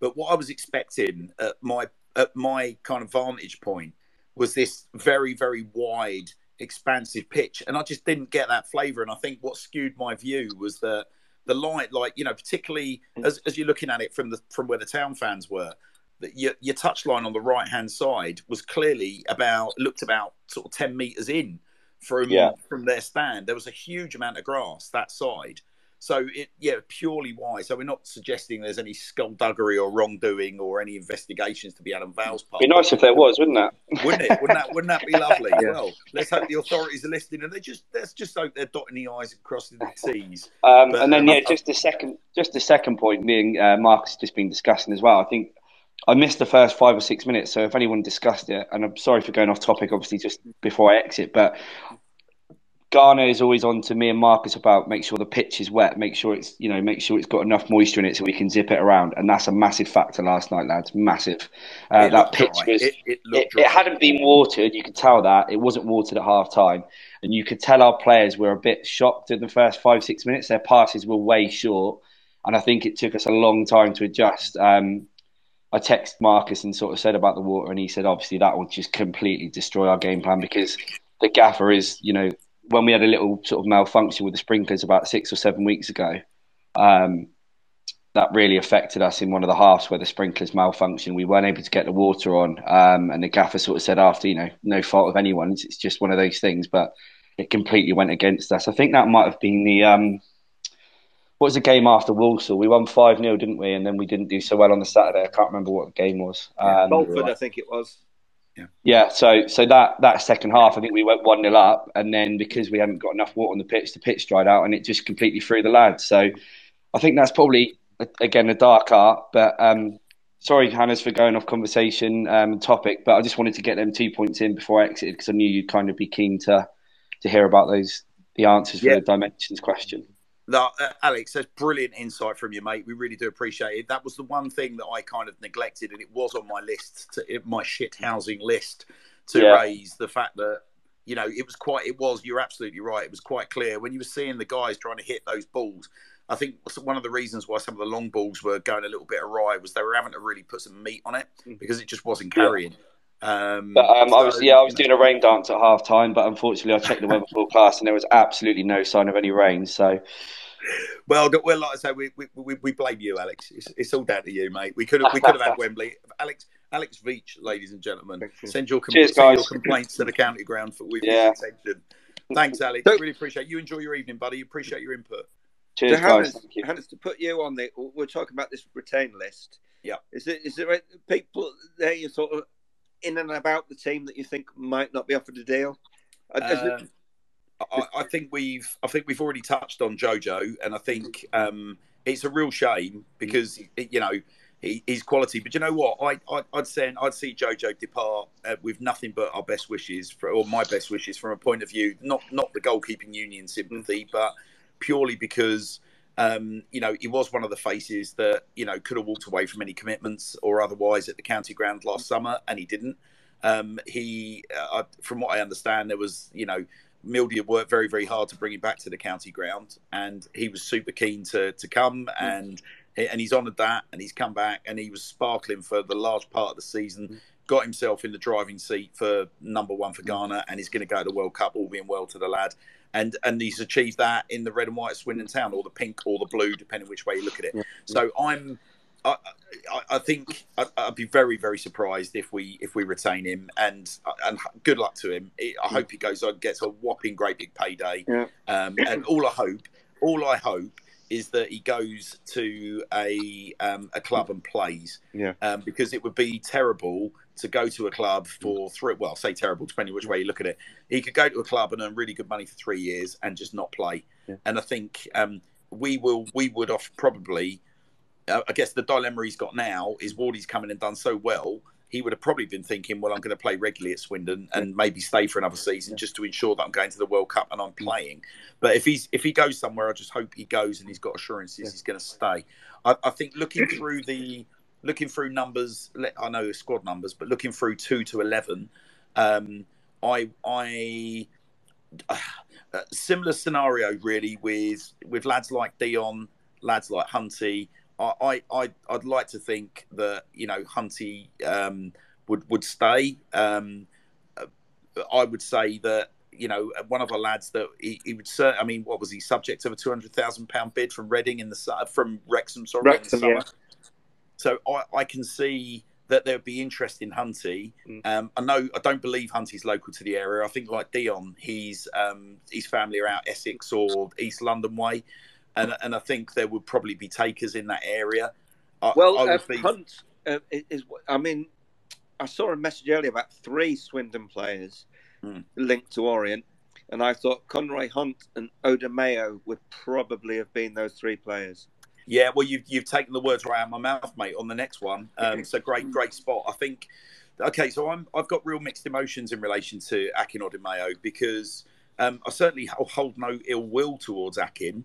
Um, I, I, think Akin's been a terrific servant for us, player of the year last year. Um, you know, in a, in a very very poor, admittedly, Swindon Town team. But I think um, you know any any player that has has already kind of made efforts to be away from the county ground, but there were obviously very difficult circumstances in the summer. But uh, I think you know the fact that he kind of came back because other options that he'd been trying trying to engineer or others were engineering for him didn't work out. Um, that ended up being a kind of it felt like more of a marriage of convenience as opposed to a player that really necessarily really really really wanted to be here. And I maybe that may be very unfair on Akin because he may well have wanted to be here. This is just my perception. Um, I think um, as, as a centre back, I have question marks. Again, speaking from a keeper's perspective, he doesn't give me the impression he's the most vocal um, centre back um, or indeed fullback. But I think it's it, you get away with not necessarily being the most vocal when you're playing at fullback. Um, I I think he's probably the most. It would be a shame because of his versatility, but I don't think he is. Um, I don't think he's the answer for us at centre back next year.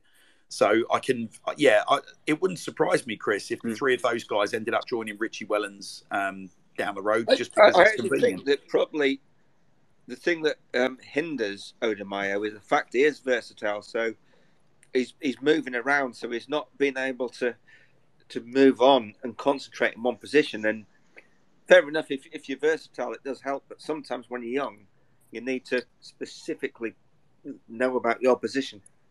Yeah, and you know what, Chris? I mean, this, this is the thing. I mean, it, a lot will depend on any assurances he's given. I mean, if he's, it, let's say, for example, we were talking theoreticals here, but if Matt Baudry is going to be, you know, exiting stage left, and if if Dion is to be leaving the club, uh, as as the rumours that you've heard, let's say, you know, those come to fruition.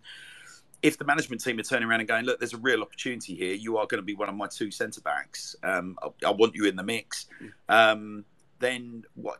Yeah, he's going to play regularly, isn't he? And does he? Would he then? Would he then choose to? to twist it, you know, and, and go somewhere where he, he might not get the opportunity to play. Whereas at least at Swindon, he's, you know, he's he's a known quantity. But I think he's he's probably your, to your question about who do I who do I suspect would probably end up sort of leaving. I, I, I can see I could see that Akin would probably be one of those that would hmm. depart. I think um, going up through the midfield, I genuinely believe everyone seems to be of the opinion, well, there's no chance we're keeping Jack Payne. But I've got a feeling. I spoke to Jack Payne very early in the season, mm. just one of those casual car park passings, but he just stayed that little bit longer than you than, than you sort of expect from pros, which suggested to me that he was quite quite happy to put this out there. And and I said to I just thanked him for hanging around in the summer because I said it's a for player your ability to stay in League Two, that's huge for us. And we're clearly going to be building a team around you. And he, he wasn't being big headed about it. He was sort of nodding along. He went, No, no, no, I get where you're coming from. And then I was like, What is your motivation, mate? You know, is it just a lack of opportunities or and his his take on it was that I just found a home. I just feel a place that for the first time in my career I can really settle. And, and I want to. I don't want to be known as someone that just jumped from one lily pad to the next. You know, I I, I, love it here. I love the lads. I love the club. I love the fans. So I've got a feeling that I, I reckon we're going to keep all three of our starting midfielders. I, I think McKirdy's already, already already in the bag, so there's not an issue there. And and I actually think, as we mentioned earlier, um, we talked about Davison and Tyreece Simpson.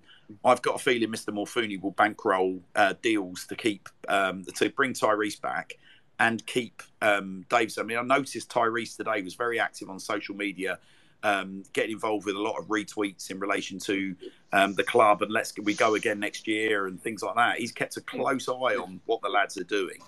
So well, I think Mr. Morfuni he's been, gonna... to, he's been to the games as well, though, hasn't he? And I yep. think that's yep. that's a significant thing. Uh, mm. Is he going to go to these games then and then go to sign for someone else? And yeah, Chris... I also yeah. earlier on as well. I also had a little look, um, and the only the only team he's uh, following on Twitter is Swindon. So, you know, that he's could be a, a, positive. He's a bright lad. He is a bright lad. but in terms of um, we talked about retain list and, and release players. Obviously, which we've we've there touched on the big players. I'm uh, pretty sure that uh, obviously Ryan East and I think probably Mitchell Lawson will not be off the contracts. That's purely my opinion rather than yeah, so it's there's also um, there's one. also the case of Aguiar as well because is is, is Aguiar out of contract? Because he's one I'd like to definitely see stick around because I think uh, he, he, was only given a one year contract, so but I'm pretty sure he'll be given a contract. If, if yeah, Ricky Aguiar, if Ricky Aguiar is not in a Swindon Town shirt next season, guys, I will eat my hat. Mm. Yeah. Yeah. so listen, I, I, I think I mean you've you've mentioned all the names that I think are, are probably on the watch list. I think I was gonna I was gonna say, um, I mean, for me, it, it, must have been an incredibly frustrating season for Jayden Mitchell Lawson. You know, somebody that's known to the club, that knows the club. Um, you know, pace pace is a quantity that is is in high demand. Um, fits, you know, on paper fits our style of play, but because of obviously the emergence of of Harry, you know, with Louie Barry coming in, um, and with the style of play that we operate, it's been it's been a it must be a very frustrating mm. season for him. So I think if he if he has options to go away, I think he possibly could. The only again, the the, the flip side of that is that you know that was a lad that had a big big reputation.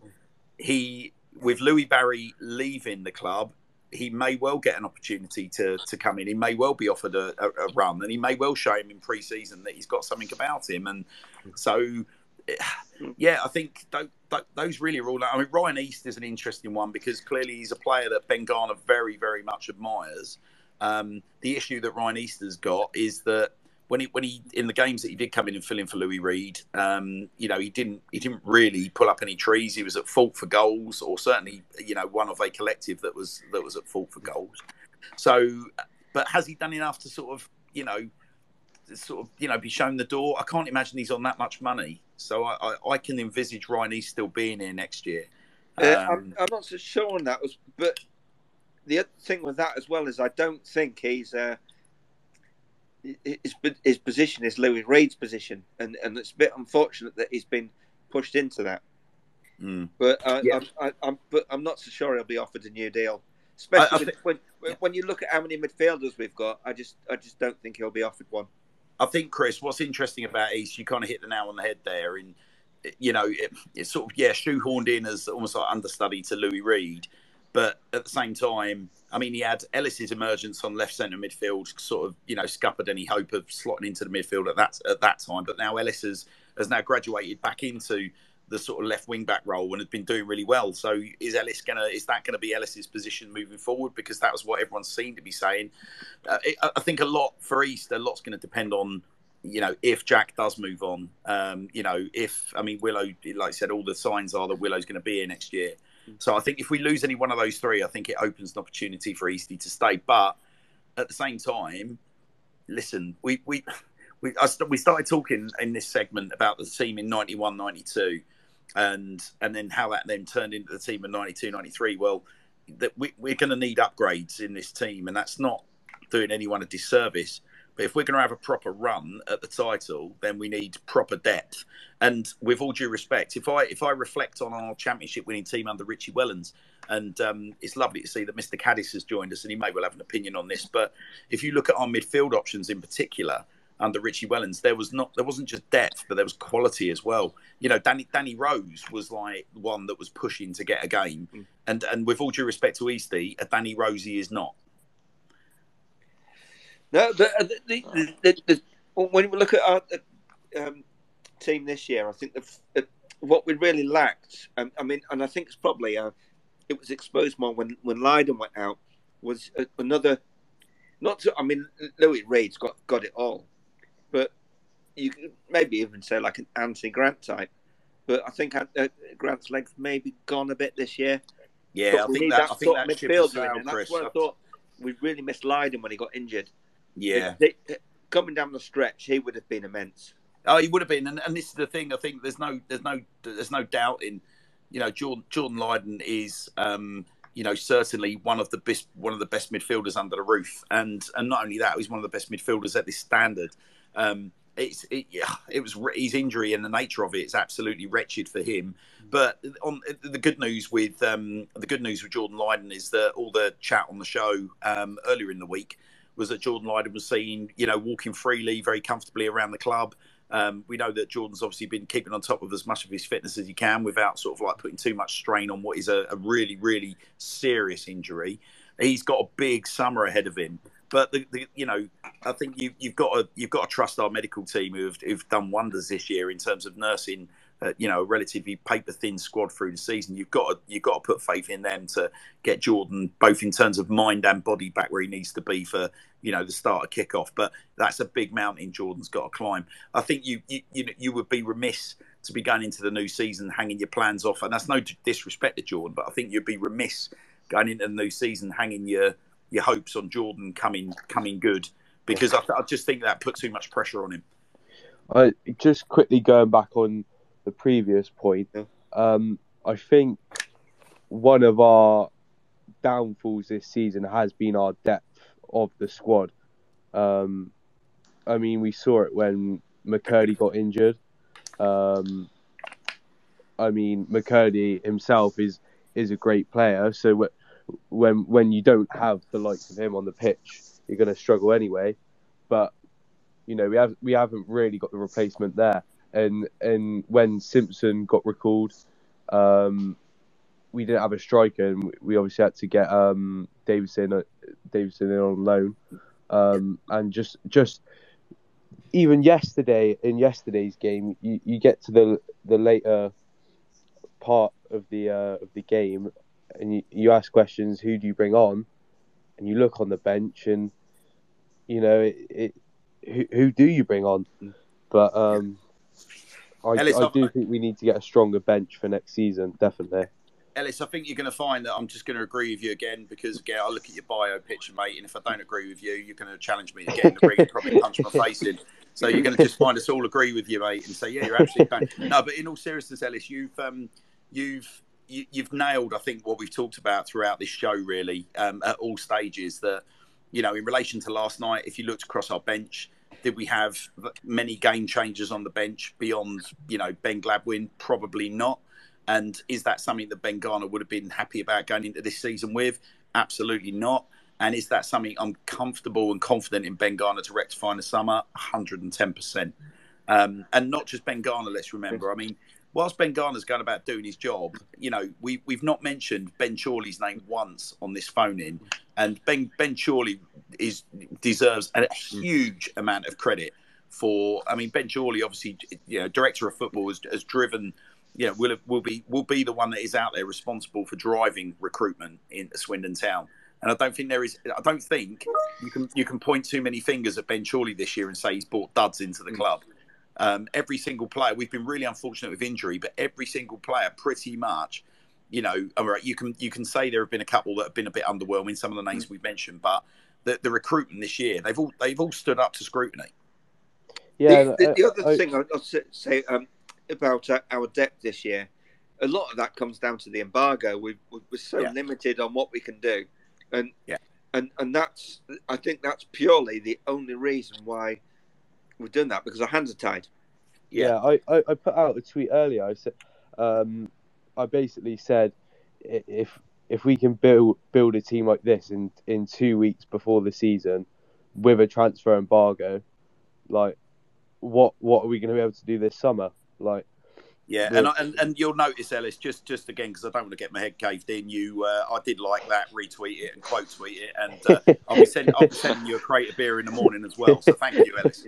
And and, and Ellis, this we're going to give we're going to rename the show the Ellis Holloway oh, uh, Fantastic, yeah. At, at, the end of tonight, um, because we're all very appreciative of you, Ellis. Thank you. I'll um, let you off. I'll let you off. You're very kind. Well, listen, I think um, I mean, I think really we've the the the, uh, the only I think we've done it by virtue of the of the show really across the board. The only other thing we were going to talk about in relation to the retain list was obviously the loanees of of this year, and I think it's uh, I I was about three four weeks ago I was making really positive noises because I, I got I had a feeling that you know I didn't think it was going to be too difficult to convince Joe Tomlinson to come back I thought I, I, I just very, very clear. Um, Tyreece wants to return. I thought Josh Davison would be hopefully a tap in for us in terms of the financials and in terms of Charlton letting him go. Um, we I don't believe that we're going to ever see Romoney Crichlow. I, I, certainly think it would be a miracle if we see Kaine Kesler-Hayden back in the Swindon shirt. And looking at the nature of Louie Barry's tweet today, although there were rumours last, I think it was last week or the week before, that Louie Barry could potentially get a move back to Swindon. I think that would have probably been on the basis of League One football mm. because Villa are going to be looking at his development and wanting him sort of, you know, tested a bit further up the leagues. I, I think my feeling is I think you could potentially see Louie Barry come back if his development stalls next year, if he's given an opportunity at League One, much like what happened at Ipswich. And if I, we're flying think, high in the league. I think that uh, Mark, that, Mark, I'm even calling yeah. you Mark. no, I quite like that. It's very rare I get called Mark, but no, yeah. Fine. The um, the thing about that was with, with Barry, and I think we've seen from this season is he's had some some very quiet games. So I don't think actually a season in League Two would be the worst thing for his career. Mm.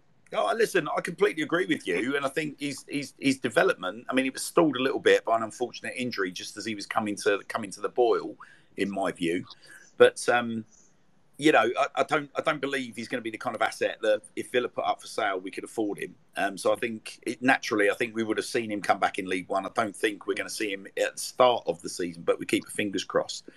And then, um, but I do I do still believe that as a local lad, um, if the intention is to come back, the only thing that's going to stop Joe Tomlinson ending up in a Swindon Town shirt next season will be the price tag that Darragh MacAnthony, who's a very shrewd operator, uh, will be the price tag I'm, that he puts on him. As, as, much as I would love it, I, I, I just can't see Tomlinson coming back. I actually think Tomlinson could probably push to play for Peterborough, uh, and and he will be close enough to the first team that he's not going out on loan. Well, that was the thing, Chris. Chris, wasn't it? With Joe Tomlinson was actually in and around the first team. It's just he wanted to be starting football matches. Yeah. Um, and Darragh MacAnthony made it very, very clear at the start of the season when uh, we had the friendly with them, and his his name was mentioned a few weeks later, and he was like made it very clear that they really, I think he referred to him as young Joe, like they really yeah. rate him, and obviously they've been relegated, so. Uh, I think he, uh, like you, I think he'd be very, very comfortable at League One level. Yeah, um, but if he's not in the team, like early on in the season, that's a bit different because he signed a two-year deal, so this will be his last year. And yeah. um, so if he's not in there, then there's an option. But I think to start the season, not a chance. Yeah, I, but I do. I, am with you, mate. I, I think he, I can see him running his contract down at Peterborough, and and I don't think it would be a shock that we see Tomlinson back in a red and white shirt. Just I don't believe he's going to be at the start of next season. So uh, I, yeah, I completely agree with that. I get the impression that he wants to play for Swindon, but uh, uh, unfortunately, contracts are uh, well, you know what contracts are like. Yeah, yeah. Mm. Well, listen, I think what I'll do, Andrew, I'll um, try try and bring you in, Andrew, uh, at this stage, just with a with an eye on next season. And whilst I know this isn't a pep rally, um, I, I, certainly think we've discussed enough kind of you know positive and re- reinforced enough positivity in and around our football club to um, to to sort of you know warm everyone's cockles after what was a very disappointing night last night. Mm. Um, I think the first first question I've got for you is this. Um, you know, should should we be, you know, just sort of taking stock and and going into next season with enormous amounts of optimism and renewed vigor? And if and if, if the answer to that question is yes, um, what's the one thing you would ask Swindon Town fans to be considering um, over the over the next week or two? Um, should they be having any doubts? Oh, blimey, that's that's a good question. Um, I'm I always tend on the cautious side, but I think you've got you've clearly got reasons for cautious optimism in that there's an infinitely more professional structure around the club than there was before. Um, there should be less problems, one would hope, in attracting players and good players for the level. Uh, when you've seen both the way the team play and you know the the kind of enthusiasm of fans and the crowd and you know the gen the general nature of the environment and you know not the fact they're scrambling around a couple of weeks before the start of the season. So you would hope that there's a, a sort of team and a coaching structure all in place that there wasn't ready to start with. We've seen that um, the sort of recruitment that Ben Chorley's worked on has been pretty good. So even if you lose one or two, you'd be fairly hopeful on his track record so far that they can find good replacements on the budget. I, I guess, the, uh, well, I, I, guess the if I was going to, you know, give a message, and I'm I'm hardly here to, um, you know, throw out trumpets or tell people what to think is, I suppose, um, is perhaps all, almost not to get the other way, not to get too dizzy or downhearted if if for any reason it doesn't start well, really, because you've you've kind of seen the the methodology and the and the coaching from this season work, and if things don't go well at the start, um, you know you've got a coaching team from what we've seen that have the ability to improve players that they they bring in. So um, hopefully those are sort of slightly guarded but reasonably um, sensible messages as to, to why they they can. Touch would be another good season. No, I think you're bang on, Andrew. And on that on that about if there was a slow start, I'll just remind everybody of the 2010 season that, yeah, whilst ended in disappointment at Wembley, produced some of the most sparkling football and had some of the most um, uh, sort of gifted ta- uh, players of recent times in the Swindon Town um, uh, shirt. Messrs. Austin, Paynter, Danny Ward, etc., etc., who opened the season with a 5 0 gubbing at the hands of Gillingham. So, yeah, hold, hold on to your hats. I think. Um, I'm. I, I, think we should all be tipping our hats to Swindon Town Football Club off the back of what we've seen this season, um, saluting the progress that we've seen. Yeah, there's been ups and downs, but the football has been much more akin to what I think Swindon Town means and represents in people's minds. Um, and I think we're going to retain enough quality going into pre-season, um, and I think we're going to add significant quality to that. Um, that next season um, should bode very, very, very well for us indeed. It'll be a much more competitive League too, um, and I don't think it will be as tight at the top, uh, as deep in position as it has been this year. Um, but I think we, we, we've got it all to play for. I'm, I'm, I'm super pumped. I think um, what we'll do, we'll um, I think we'll, we'll draw a close to proceedings there. Good sort of two, two hours and a good forty minutes under our belt. So I, I thank everyone for your contributions tonight, guys. Um, I will. Um, Dan, Dan Designs has been having a, um, a, a, good listen in as one of my um, one of my two um, headline partners of our show. Uh, we've got a um, a signed um, portrait from last night's penalty hero, um, uh, Lewis Ward that we will be giving out. So keep an eye on your direct messages because one of you lucky buggers that joined in tonight uh, is going to be picking that up for your contributions. So we thank you for that. Um, Chris is my co-host for tonight. I hope you enjoyed yourself. As always, as always, Hannah. Oh, you're very well. That's very nice to hear. Well, open invite to come back on, and um, it's been yeah. a, it's been a, a, a bit too long to expose my weird accent. No, I don't know. No, I've enjoyed every second of it. I've not made reference to it, but you know, I've enjoyed every I've enjoyed every second of it. Um, and and and Andrew, uh, likewise yourself. Thank you ever so much. I appreciate it. Very busy late uh, night for you last night, both on the roads and up in the commentary uh, commentary box. So thank thanks for um, another lengthy stint in the um, in the cause of Swindon Town Football Club. No, One no, thing though, Hannah, no worries. Hannah, before you go, yeah. Next season, you will uh, you'll be coming up to join me and Danny in Doncaster, will you? A million percent. yeah. a million percent. Good lad. Good lad. Um, Yeah, a little bit of um, so a little bit of housekeeping just to round off, guys. Please, please be clear: the the Sir Tom Broadbent Lounge is an independent Swindon Town fan podcast. It does not represent the views of Swindon Town Football Club, nor Sir Tom Broadbent himself, unless Sir Tom comes on and uh, and allows his dulcet tones to uh, fill your ears full of things that um, might draw controversy, which he very rarely does, but nonetheless he might and that's up to him. Um, it's been brilliant having you all on. Hope you enjoy the show. If you're listening on catch up, um, brilliant having you. Thanks for all the support and encouragement. The number of messages we get from you guys grows by the week, and we're chuffed to hear them. It really does mean the world. Um, we've got um, a special guest on next week. We've got silly questions with none other than um, Trust STFC chairman Alex Pollock who's going to be joining us on Wednesday for what will be one of our last shows um, ahead of um, a much required summer break and recharge. Um, but yeah, this is the Tom Broadbent Lounge, guys, brought to you in association with um, Verilogic and Dan Designs. It's been my distinct pleasure having you. Thanks very, very much for joining.